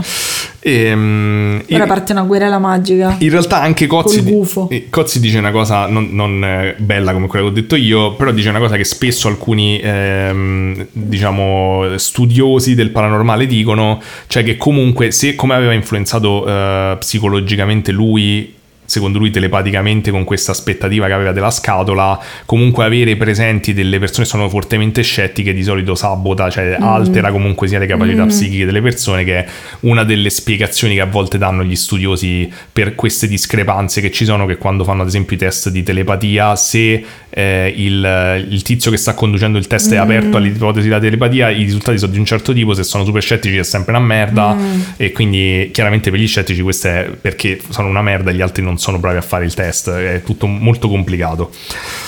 Ehm, comunque ehm, è interessante perché poi Gozzi ha fatto delle interviste su YouTube, delle robe. e- che ho visto nel 2021 dove racconta degli aneddoti suoi e, e fa praticamente queste interviste tanto per farsi un nuovo nemico con un certo Giorgio Di Salvo che non mi sta simpatico, ci tenevo a dirlo. Chi è? una mia opinione personale. Chi è? Non lo so, è un tizio, non, so, non ho neanche approfondito, ma non mi aspetta, piace come conduce le... le- Potrebbe essere anche una bravissima No, no, persona. io dico personalmente, Però per la mia opinione, personalmente, cioè- probabilmente fallace. Ma magari io non gli sto simpatico a lui, che già impariamo a, sarebbe più che tude- a tutelarci. No, eh, sarebbe più che legittimo. Ora, a me personalmente non mi sta simpatico per delle cose precise, tipo il fatto che praticamente c'ha la webcam montata sul computer e ogni volta che parla sballonzo la webcam e non si vede niente. e, e poi soprattutto cioè, sempre un po' sta lì e rosica costantemente perché la gente non dice quello che dice che si aspetta lui nelle live, gli- li interrompe ogni due secondi perché hanno i suoni, le ventole che gli partono, gli dà fastidio, ho capito, sta a fare una live, cioè non è capace secondo me, è mia opinione, non, non segue il, il mio gusto personale di live. Ecco, bravo, ecco, mettiamola così Esatto. E comunque, magari mi è diventato più bravo. Non ho visto cose recenti. Bravissimo. Se alzi la mano e dici qualsiasi frase, Sì, sì, sì. vuol dire che va bene così. Ehm, in una di queste dirette addirittura c'è pure il figlio Massimiliano di Eder Ah, eh, sulla quello chat di YouTube, quello del bar. Ehm, che però non- non- provano a buttarlo in mezzo ogni due secondi, tipo, ah, il figlio magari ci può dire cose. Lui giustamente non dice cazzo, stava lì a vedere la live scusate, me state a pagare, no, io Eh, esatto. niente. cioè. Ehm, però racconta in particolare delle cose interessanti che erano da dove tu eri partita nel chiedere del. um, I gemelli. no, dei gemelli, di chiedere dei sensitivi perché lui diceva eh, se ci stavano dei casi in cui Eder aveva aiutato con delle persone Ah, eh, scomparse, esatto, ad esatto, esempio. te l'ho chiesto per quello. Esatto, e dice sì, ci sono stati vari casi. Ehm, Tipo il gioiello di Giulia di Sailor Moon. alcuni no, eh, non è una persona. Alcuni Per sono stati. Alcuni sono stati sperimentati in prima persona da, da Cozzi, altri dice, mm, eh, questo qui il primo che ti racconta ad esempio invece è un ehm, racconto che gli ha fatto il consuocero di Eder, io non so Ah. neanche cosa fosse un consuocero. Tu sai cos'è un Il- consuocero? Il suocero maschio, No, pensavo invece no, è il... mm, disco nonno. Cioè tipo che ne so, se noi fossimo sposati tuo padre sarebbe consuocero di mio padre. E si parlano Ah, quindi il marito, È il, mari- padre, è il, pa- è il padre di uno dei moglie. coniugi rispetto al padre dell'altro dei coniugi. Mio padre ha parlato con tuo padre. Eh, Praticamente sì, Eh. esatto. Quindi il, il padre eh, eh, della, della moglie del figlio Oggi- no, no, troppo lungo, va, vai ha parlato con lui. e a un certo punto il padre della moglie del figlio di Eder, ehm, Figlio della padre e moglie del della pelle di pollo, della pelle di pollo, figlio di eh, sì, ehm, dice che ehm, racco- gli ha raccontato questo aneddoto. Praticamente c'era una persona anziana in un paese vicino a dove abitava, Fine. insomma, Era eh, parlano c'è una persona una anziana. persona anziana, non, non due ma una sola. Ehm, il, il consuocero gli racconta appunto sta cosa che c'era in questo paesino dove viveva lui, sta persona anziana che si era persa e non la trovavano più, era una persona mm, senile, aveva dei, insomma, dei problemi di demenza senile e era scomparso e non, mm, avevano fatto delle ricerche, i carabinieri l'avevano cercato, i vigili del fuoco l'avevano Ah. cercato, non riuscivano a trovarlo in nessun modo. Il consuocero di Eder lavorava... Ora sappiamo chi è. Sì, nella Croce Rossa, eh, quindi comunque sia aveva una esperienza nella ricerca di persone scomparse ed era convinto che i carabinieri e i vigili del fuoco stessero cercando nel posto sbagliato. Ehm, quindi praticamente dice che il figlio di questa persona scomparsa eh, lo contatta perché lo conosceva il suo consuocero, sapeva che lavorava nella, ehm, nella Croce Rossa ed era disperato perché non riuscivano a trovare il padre, gli dice se sapeva come fare, se aveva delle idee, visto che comunque si era esperto, e lui dice che cioè, non aveva mai, se n'era sempre sbattuto di Eder diciamo delle sue presunte capacità Ok. sensitive, però per qualche motivo... Vabbè, per sicurezza quando so cose gravi l'avrei fatto pure io se conoscevo la persona. Dice che per qualche motivo gli viene in mente comunque sia di chiamare Eder Mm. e, mm, e di vedere se era disposto a provare a fare qualcosa per, per trovare il padre. Eder dice che non era mai molto mm, contento di fare questo tipo di Mm. cose, però dice che capisce la sofferenza della persona e accetta di provare a fare sta cosa. Ok. Eh, però gli chiede che fosse una cosa privata, di non ri- rivelarlo perché sennò è un il suo bordello. coinvolgimento, sì. E, L'ha fatto, però poi l'ha detto. No, l- l- però, vabbè, poi è morto adesso Eder, Ah, purtroppo, ok. quindi è Ah. questo. Ehm, avevo fatto questo piccolo spoiler Morto triste. giovane però. Sì. Eh, prova praticamente con la radioestesia, quindi tipo il pendolo, insomma, Mm-hmm. e- sulla mappa e trova un punto in particolare. Il consuocero che non si fidava gli dà un'altra mappa molto più dettagliata e orientata in un altro modo e lui col pendolo rifinisce sempre, Sempre allo stesso punto e gli dà praticamente una, una descrizione molto dettagliata della scena e quindi il consuocero dice di provare, eh, pre- ehm, riunisce un gruppo di persone, fa un eh, gruppo di ricerca, va nel punto esatto e trovano esattamente la scena che lui gli ha descritto, con purtroppo il, il padre era morto Mm. e, lui l'aveva già capito dalla visione, infatti Ah, certo rassicura il figlio, dice che comunque ha cercato di, di tirarlo su, insomma, di, di- di- di essere delicato nello spiegargli Mm. Sì. la cosa, però purtroppo il padre era caduto, Oh, poverino. c'aveva una ferita, insomma lo ritrovano esattamente come lui aveva detto. E, però Eder gli chiede di non dire a nessuno di questa cosa perché non voleva chiaramente che poi cominciasse tutti ad andare lì a, Mm. a chiedergli di trovare persone scomparse. E poi racconta di una cosa che invece è successa a lui, Ok. eh, a Co- insomma, dove Cozzi era mh, coinvolto in prima persona. Praticamente dice che c'era un suo amico alpinista che lo contatta perché dice che il fratello era andato ad allenarsi in montagna, in una parte della Mm, montagna e che conoscevano esatto, estremamente bene, quindi era strano e non era più tornato a Ah, casa. cazzo. Le forze dell'ordine avevano cercato, non erano mai riusciti a trovarlo, quindi praticamente avevano chiesto a, Co- aveva chiesto a Cozzi, sapendo che conosceva i sensitivi, visto che lavorava con eh, la sua associazione, gli aveva detto, senti, ma non è che potevo provare a fare una cosa strana, tipo, sono disperato, eh, puoi chiedere a qualcuno dei tuoi sensitivi di provare ad aiutarmi, ho detto, proviamo a chiedere a Eder. Che... mh, si fa portare un indumento del fratello e, e si concentra praticamente mh, su questo indumento e gli descrive esattamente la zona in cui Dove- frate- dove loro si allenavano. ok. Gli dice che c'era praticamente, ma dettagli abbastanza precisi, tipo gli dice che c'era un piccolo laghetto, sto laghetto aveva una sorta di sifone sotterraneo che eh, prendeva Ah. l'acqua, dove c'era uno scambio d'aria, che quindi praticamente usciva una cascatella sotterranea, una cosa del genere. E dice che lì vicino ci stava uno scarpone abbandonato Ah. e che praticamente lui vedeva, sentiva che il fratello aveva- era salito lungo quel pezzo e era risceso fino a un certo punto e poi non riusciva più a sapere niente, cioè Ok. come se fosse scomparso in quel punto. E il fratello rimane colpito perché era esattamente quello, cioè era molto precise le indicazioni, lui essendoci stato si riconosceva bene dov'era e quindi gli dice però pure che sapeva, l'altra informazione che aveva è che sapeva che c'era stato un diverbio in Francia, che c'entrava con qualcosa, un Ok. diverbio che questa persona aveva avuto in Francia. E questo il fratello dice, boh, il fratello non è Non mai stato in Francia, non sa un niente, cazzo. Quindi dice che praticamente dopo eh, che Eder gli dice questa cosa, lui torna nel posto e, mm, e una, che per- una cosa che per Cozzi è una grossa conferma è che praticamente in quel posto preciso lui ritrova lo scarpone che gli aveva detto Eder. Ok. Che lui dice, questo non è una cosa che tipo dice posso essere stato No, prima, preciso, cioè certo. c'era proprio un oggetto che mm, comunque sia è stranissimo che in un posto che lui non poteva sapere, non si potesse preparato eh, prima ha trovato Mm, certo. e dice che ehm, Cozzi dice che quando Eder descriveva questa scena diceva vedo proprio come se lui lo Mm. vedesse veramente e, mm, e- e quindi dice che non hanno mai più trovato il fratello Ok. però eh, il fratello che aveva contattato Cozzi fa delle ricerche e scopre che effettivamente il fratello era stato in Francia e che c'erano degli affari poco chiari in Ah, Francia che il fratello ok. aveva fatto quindi si C'è presuppone del marcio in Francia. Si pensa che comunque sia lui avesse fatto. È verosimile che forse, visto che queste due informazioni erano corrette, può darsi che, Che effettivamente è successo successo qualcosa. qualcosa Mm. e che magari c'è stata una lite o l'hanno ucciso per qualcosa che ha fatto Mm. in Francia. E- però dice che c'è un caso più noto perché ci ha avuto anche mh, risonanza mediatica invece eh, perché è un caso di omicidio molto abbastanza noto nella zona Ah. che Eder ha, ha- ha contribuito in qualche modo a, A risolvere. Mm, non proprio a risolvere perché è ancora irrisolto, però Portare a, avanti. sì, a dare degli elementi che poi vedremo si sono ri- rivelati utili. Praticamente è il caso di, questo, di queste due ragazze, penso sempre tipo in Veneto.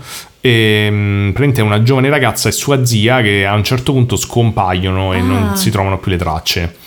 E, mm, e- e Cozzi ci tiene a specificare che questa ragazza era molto molto bella, se Ah. gli piaceva proprio tanto, Vabbè. però dice che eh, c'entrava perché comunque si diceva che molti uomini fossero attratti da lei e che quindi probabilmente fosse un qualche tipo di, Mm. di cosa, di gelosia, insomma, ehm, qualche delitto passionale di qualche tipo.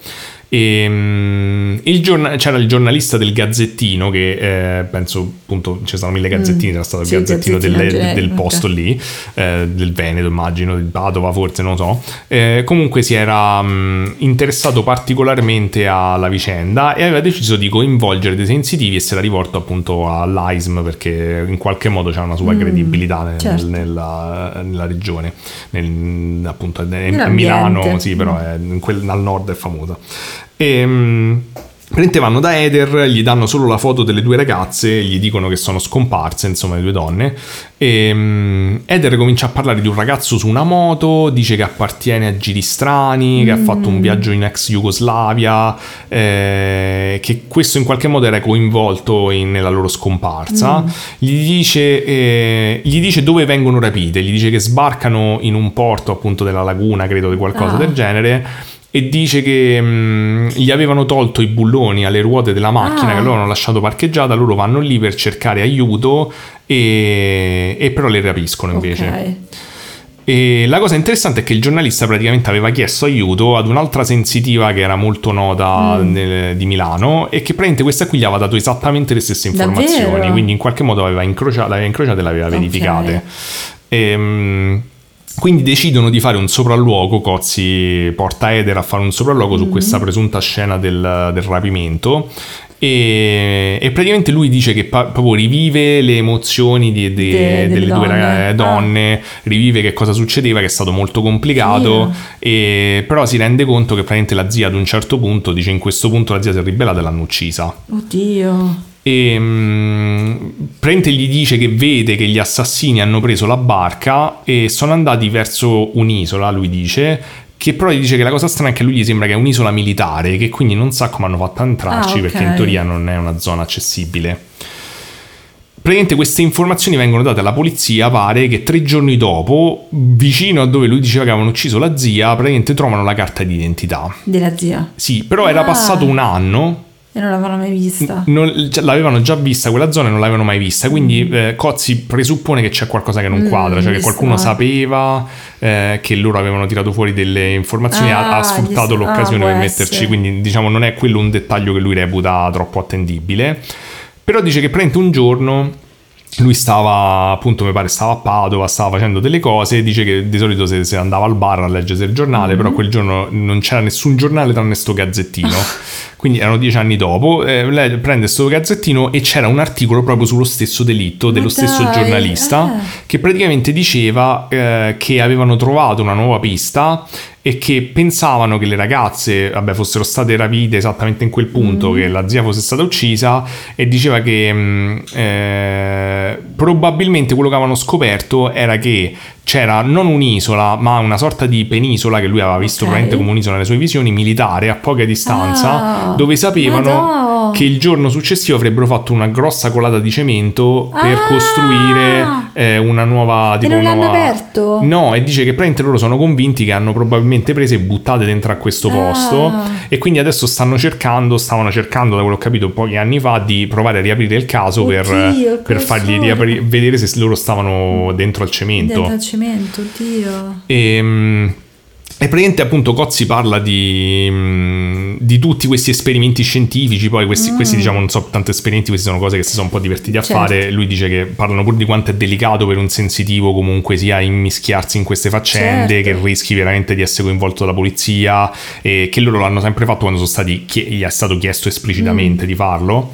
E, mm, però dice che comunque sia, hanno fatto un sacco di esperimenti, appunto 20 anni di esperimenti scientifici mm, dove lui si, mm, cioè mette l'accento sul fatto che lui è sempre stato eh, rigoroso nell'utilizzare il metodo scientifico il più possibile. E praticamente pare che questi mm, sono in un libro che si chiama Con gli occhi dell'anima.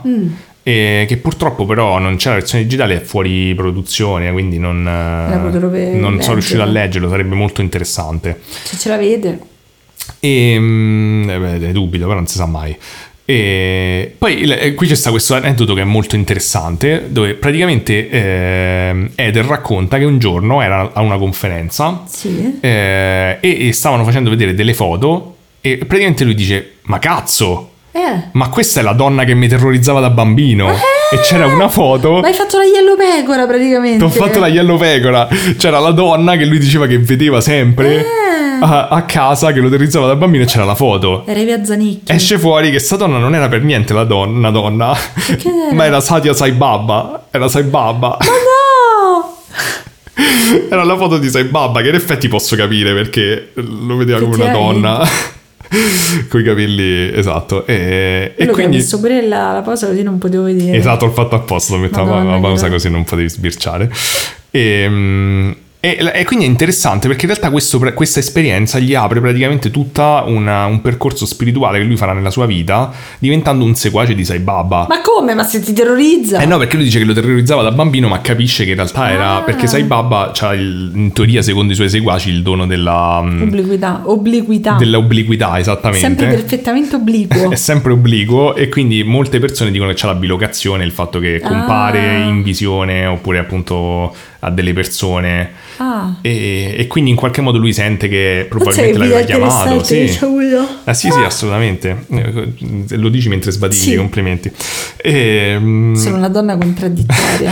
quindi diventa effettivamente suo discepolo, eh, inizia un cammino spirituale. Eh, sai, Baba vabbè, è una persona molto complicata, eh, su- super con- mh, studiata e quindi anche controversa. Gli hanno fatto anche accuse di, di molestie sessuali come ogni eh, persona, diciamo, con un seguito di persone nell'ambito spirituale Eh, c'è sempre qualche molestia. Spesso è molto vero. E purtroppo sì, è anche vero.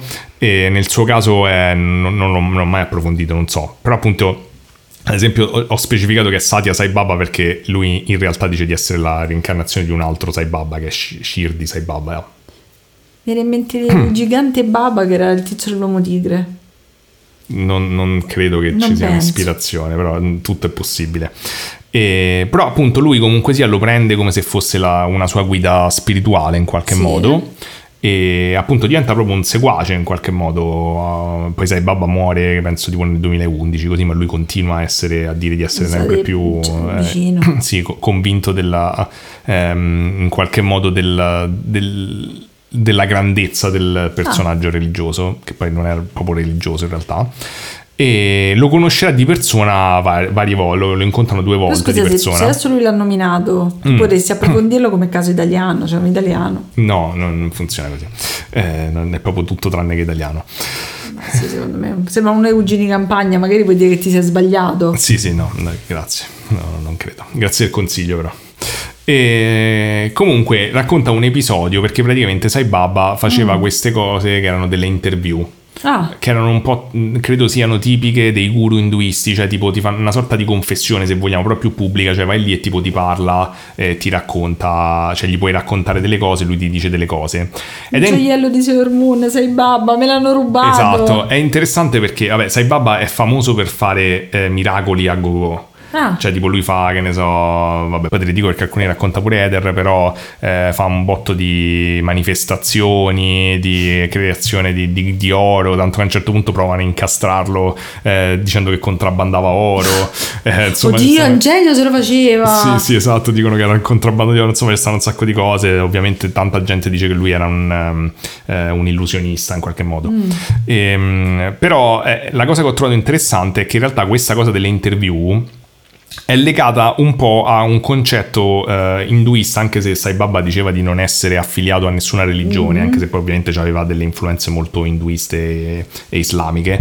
Ehm, però è associato a questo concetto induista del darshana che ho trovato molto interessante perché praticamente è questo concetto, eh, da quello che ho capito, ehm, del fatto che eh, tu puoi trarre giovamento spirituale dalla presenza di eh, un guru o della manifestazione di una visione di una divinità. Ok. Cioè, nel senso che praticamente la- il principio sarebbe che quando tu ti confronti con qualcosa che incarna fortemente ehm, una div- la- il divino, quindi qualcosa che in qualche modo è estremamente vicino al divino eh, più che all'umano, praticamente tu hai un momento di riconoscimento reciproco, cioè dove tu, mh, se, tu vedi il divino nell'altra persona, ma il divino vede te. Guardi nell'abisso. Una cosa dalla Nietzsche, Ok. sì, esatto, tipo così. Eh, però ehm, è, è in realtà questo concetto interessante, l'ho trovato mm, cioè, filosoficamente interessante per il fatto che in qualche modo questa sorta di, come potremmo definirlo, un feedback, cioè il fatto che tu guardi il divino, il divino guarda te, che guardi il divino, eccetera, diventa Sì. una sorta di esperienza spirituale, Ah. dove tu hai un confronto Mm. diretto con la divinità attraverso l'umanità, cioè una cosa quasi cristiana, perché poi l'induismo c'ha con questa cosa del bodhisattva, no? Comunque sia... de- Sì. e, mm, e quindi praticamente c'hai queste interview eh, dove, che fanno i guru per fare, eh, da quello che ho capito, per- eh, legate un po' a questo concetto anche, cioè quindi dove ti confronti con eh, il santo in qualche modo, con il- eh, il- l'incarnazione del divino. E, mm, e lui racconta questo episodio dicendo che praticamente lui non sapeva l'inglese, Eder racconta questa cosa, una- la sua prima interview con... eh, L'inglese è importante. Esatto, dice che non sapeva l'inglese, quindi è andato con una sua amica che sapeva l'inglese, gli dice senti, mo, quando, quando faccio l'interview eh, traducimi tutto quello che lui dice comunque. E lei dice sì sì ti dico tutto praticamente lui racconta tipo sta cosa che a un certo punto stava entrando nella sala cioè stavano andando non- penso che non ho capito se Babba non sta sempre là dentro quindi ogni volta che va qualcuno a fare l'interview penso entra insieme una cosa del genere. Però insomma lui, lui cede il passo a Sai Babba Sai Babba cede il passo a lui e dice che quindi Sai Babba gli dice eh, vai vai e, e lui gli dice si commuove e lui dice che Sai Babba lo prende per le spalle e gli dice vai dai che È un cannavacciuolo. sì, è tipo un babbo. cannavacciolo, esatto, dice, gli dà pure una bella botta forte, gli dice dai entra che se spiritualmente sei a posto, gli dice tipo. E io lo dice in italiano, lui dice cazzo sei babà, cioè, alla fine mi sono preoccupato, ma lo sai Come italiano. cannavacciolo. E quindi fanno la loro interview ehm, E, e praticamente parlano, gli racconta Mm. le cose, lui è super contento e quando finisce praticamente dice che la- l'amica sua gli dice oh, oh, guarda che ho sentito tutto, mo ti racconto tutto quello che Mm. ha detto, eccetera. Lui dice che cazzo mi racconti? Mi ha detto in italiano? E ma no, ma ti ha detto in italiano, parlava in inglese. Oh cazzo. E ho detto no, parlava in italiano. Madonna quanto sarebbe utile sta cosa. E dice che lei gli dice vabbè allora dimmi che ti ha detto e lui gli dice per filo e per segno tutto Oddio. e lei se lo guarda e gli fa vabbè ma allora lo sapevi l'inglese Eh. e lui ha detto io non lo so l'inglese. E lui dice che ha sentito tutto il discorso di sei babba in italiano. E mi chiedo se ha sentito tipo un accento comunque Eh, è vero, deve essere interessante. E, mm, e lui ha detto che ha visto tante cose dei miracoli di Sai Baba, cioè ha visto tipo questi. Lui ha visto proprio farli materializzare degli oggetti. Ha detto che tipo ha visto mm, eh, tipo una coppia indiana che aveva portato una scatolina. Lui ha detto che ha preso questa scatolina, l'ha lasciata e questa scatolina rimaneva a mezz'aria. Poi l'ha ripresa. e ha detto che ha fatto vedere che era vuota. Ci ha bussato sopra, gliel'ha data ed era piena di vibhuti, che è la cenere quella sacra induista. E quindi praticamente da, da quello che ho capito Eder diventerà poi una persona estremamente spirituale Mm. fino alla sua morte, appunto come ho anticipato, a 71 anni è morto nell'ottobre del 2020. Per Covid? Non lo so se è morto, Ah. no, in realtà dicono una malattia terminale. Ah, povero. E dicono che non l'ha voluto far sapere a nessuno, comunque che è rimasto molto positivo fino alla fine, che diceva che non era importante il fatto che lui stesse morendo. E, mm, è stato interessante perché appunto ad oggi Cozzi spesso nelle interviste rimpiange un pochino il suo ruolo che c'entra appunto qui voleva arrivare pure col fatto del- in- di in qualche modo influenzarlo telepaticamente eccetera perché lui praticamente dice io alla fine per fare lo scienziato mi sono dovuto mantenere sempre a distanza in qualche modo ma- mettere una distanza emotiva tra noi due eh, nonostante poi alla fine noi fossimo ormai praticamente amici dopo Ah, 30 anni certo. Però dice, per questo motivo non mi sono mai potuto aprire più di tanto, non ho potuto mai essere più di tanto amico, diciamo più eh, condividere con lui. Rimanere, ma- rimanere ai margini. Sì, ma rimanere un po' più imparziale e distante più di quanto Certo. avrebbe voluto ed ora rimpiange un po' questa cosa sapendo che lui è morto perché non ha potuto condividerci delle cose e Cozzi stesso dice che è cambiato molto stando Eder che è diventata una persona spirituale pure lui che prima non Bello, gliene fregava niente. bella, bella amicizia. E sì, sì, è molto bello sentirlo parlare di lui. e- è interessante pure sta cosa che poi alla fine lui si è dato questo ruolo di sperimentatore scientifico. In qualche modo l'ha provato a portare avanti fino alla fine. Cioè, eh, da quello che dal suo punto di vista lo trovo anche un. eh, Come dire, un, un sacrificio no? nel fatto di aver, eh, ess- sentirsi di aver sacrificato un'amicizia Mm, per, sì, ha nome di quella che per lui è la scienza, e poi sicuramente è pieno di gente che dice: No, questa non è scienza, no? Mm. Quindi, comunque c'è pure la fregatura di sta cosa. E, mm, e niente, l'ho- diciamo che finisce qua la, la- la sua storia, ma l'ho trovata Bella. molto interessante. Mazza. Io ho visto delle sue interviste che mi sono sembrate molto. Mi è sembrata una brava persona, molto entusiasta. No, Insomma, ma si vede che ti è piaciuto, cioè mi è arrivato molto il tuo entusiasmo, mi è pure sembrata una persona molto equilibrata, insomma. Sì, ti ripeto, ho sentito una campana sola, però c'è, Certo. c'è questo fatto che Cozzi comunque si è posto spesso come... eh, cioè appunto a detta sua è sempre cercato di rimanere imparziale, cioè tipo nelle interviste spesso dice Certo. appunto quando hanno sbagliato, quando ha dato risultati di Quello è merda. importante perché se tu poi ti poni sempre che tu hai ragione, ma in qualsiasi disciplina, in qualsiasi Sì. cosa diventi un po' lo zimbello. Però lui si è convinto comunque della... Cioè, del fatto che avesse dei poteri. Sì, senza, senza ombra di dubbio sul fatto che avesse dei poteri, sarebbe interessante leggere il libro per capire questi esperimenti. Se ce l'avete, passatecelo. E, e insomma, eh, mi ha fatto riflettere pure su questo fatto che in effetti quando poi le cose sconfinano nella spiritualità, cioè pure mantenere questa cosa della scienza è difficile, nel senso che poi alla fine ovviamente comin- cominci ad avere delle convinzioni personali per forza, quindi insomma è tutto un po'... Secondo me è anche quella un po' la difficoltà di studiare questi fenomeni da un punto di vista scientifico. Perché comunque se poi cominci sperimentando scientificamente a, convincerti magari della... ehm, come di, ti convinci personalmente della veridicità di certe cose e la tua visione del mondo cambia per forza e Sì. quindi poi a quel punto influenza pure quello che stai a fare, insomma è complicato secondo me. Che bella, ammazza, mi è piaciuto un sacco. Grazie che hai accolto la mia richiesta. Hai visto, ti ho messo pure comunque i casi true crime in Bene, mezzo. mi, di- mi sei, mi sei piaciuto, sei proprio bravo. Infatti. E ora Eh. dovremmo andare a pranzo. Eh, Giulia, come sentite, scalpita da almeno 40 minuti. Però sono stata bravissima, non ho detto niente. Sei stata abbastanza brava, però si capisce. Chi ti conosce capisce che stavi morendo di fame. Mal di Madonna. testa? Mi ha dato via. Eh, meno Preso il Buscofen, che sia benedetto. Ora dobbiamo parlare di letti a baldacchino. Va bene. Correte la iscrivervi solita- a Patreon. Correte, correte a iscrivervi a Patreon, mi raccomando. Che abbiamo... Patreon? Eh, che ne so, ci abbiamo Patreon. Sì, sempre per quello. Ci abbiamo Patreon, ci abbiamo Instagram dove non dovete pagare, è come il solito Instagram, Gratis. andate lì e ve, ve- ve- Solo per questa volta è vi iscrivete gratis. perché stavolta è gratis, invece Patreon sì, dovete pagare, ma che cazzo quanto ricevete? Cioè, a parlare di letti a baldacchino. Se proprio volete comprarsi adesivi perché mi odiate e volete continuare, eh, in questo Oh. caso forse odiate anche Giulia ormai perché appunto così eh, si sveglia alle 5 di mattina, quindi io sono contento perché... eh, Era bellissimo che alle 5 di mattina c'è la stampante che va e il plotter di taglio. Pensa che.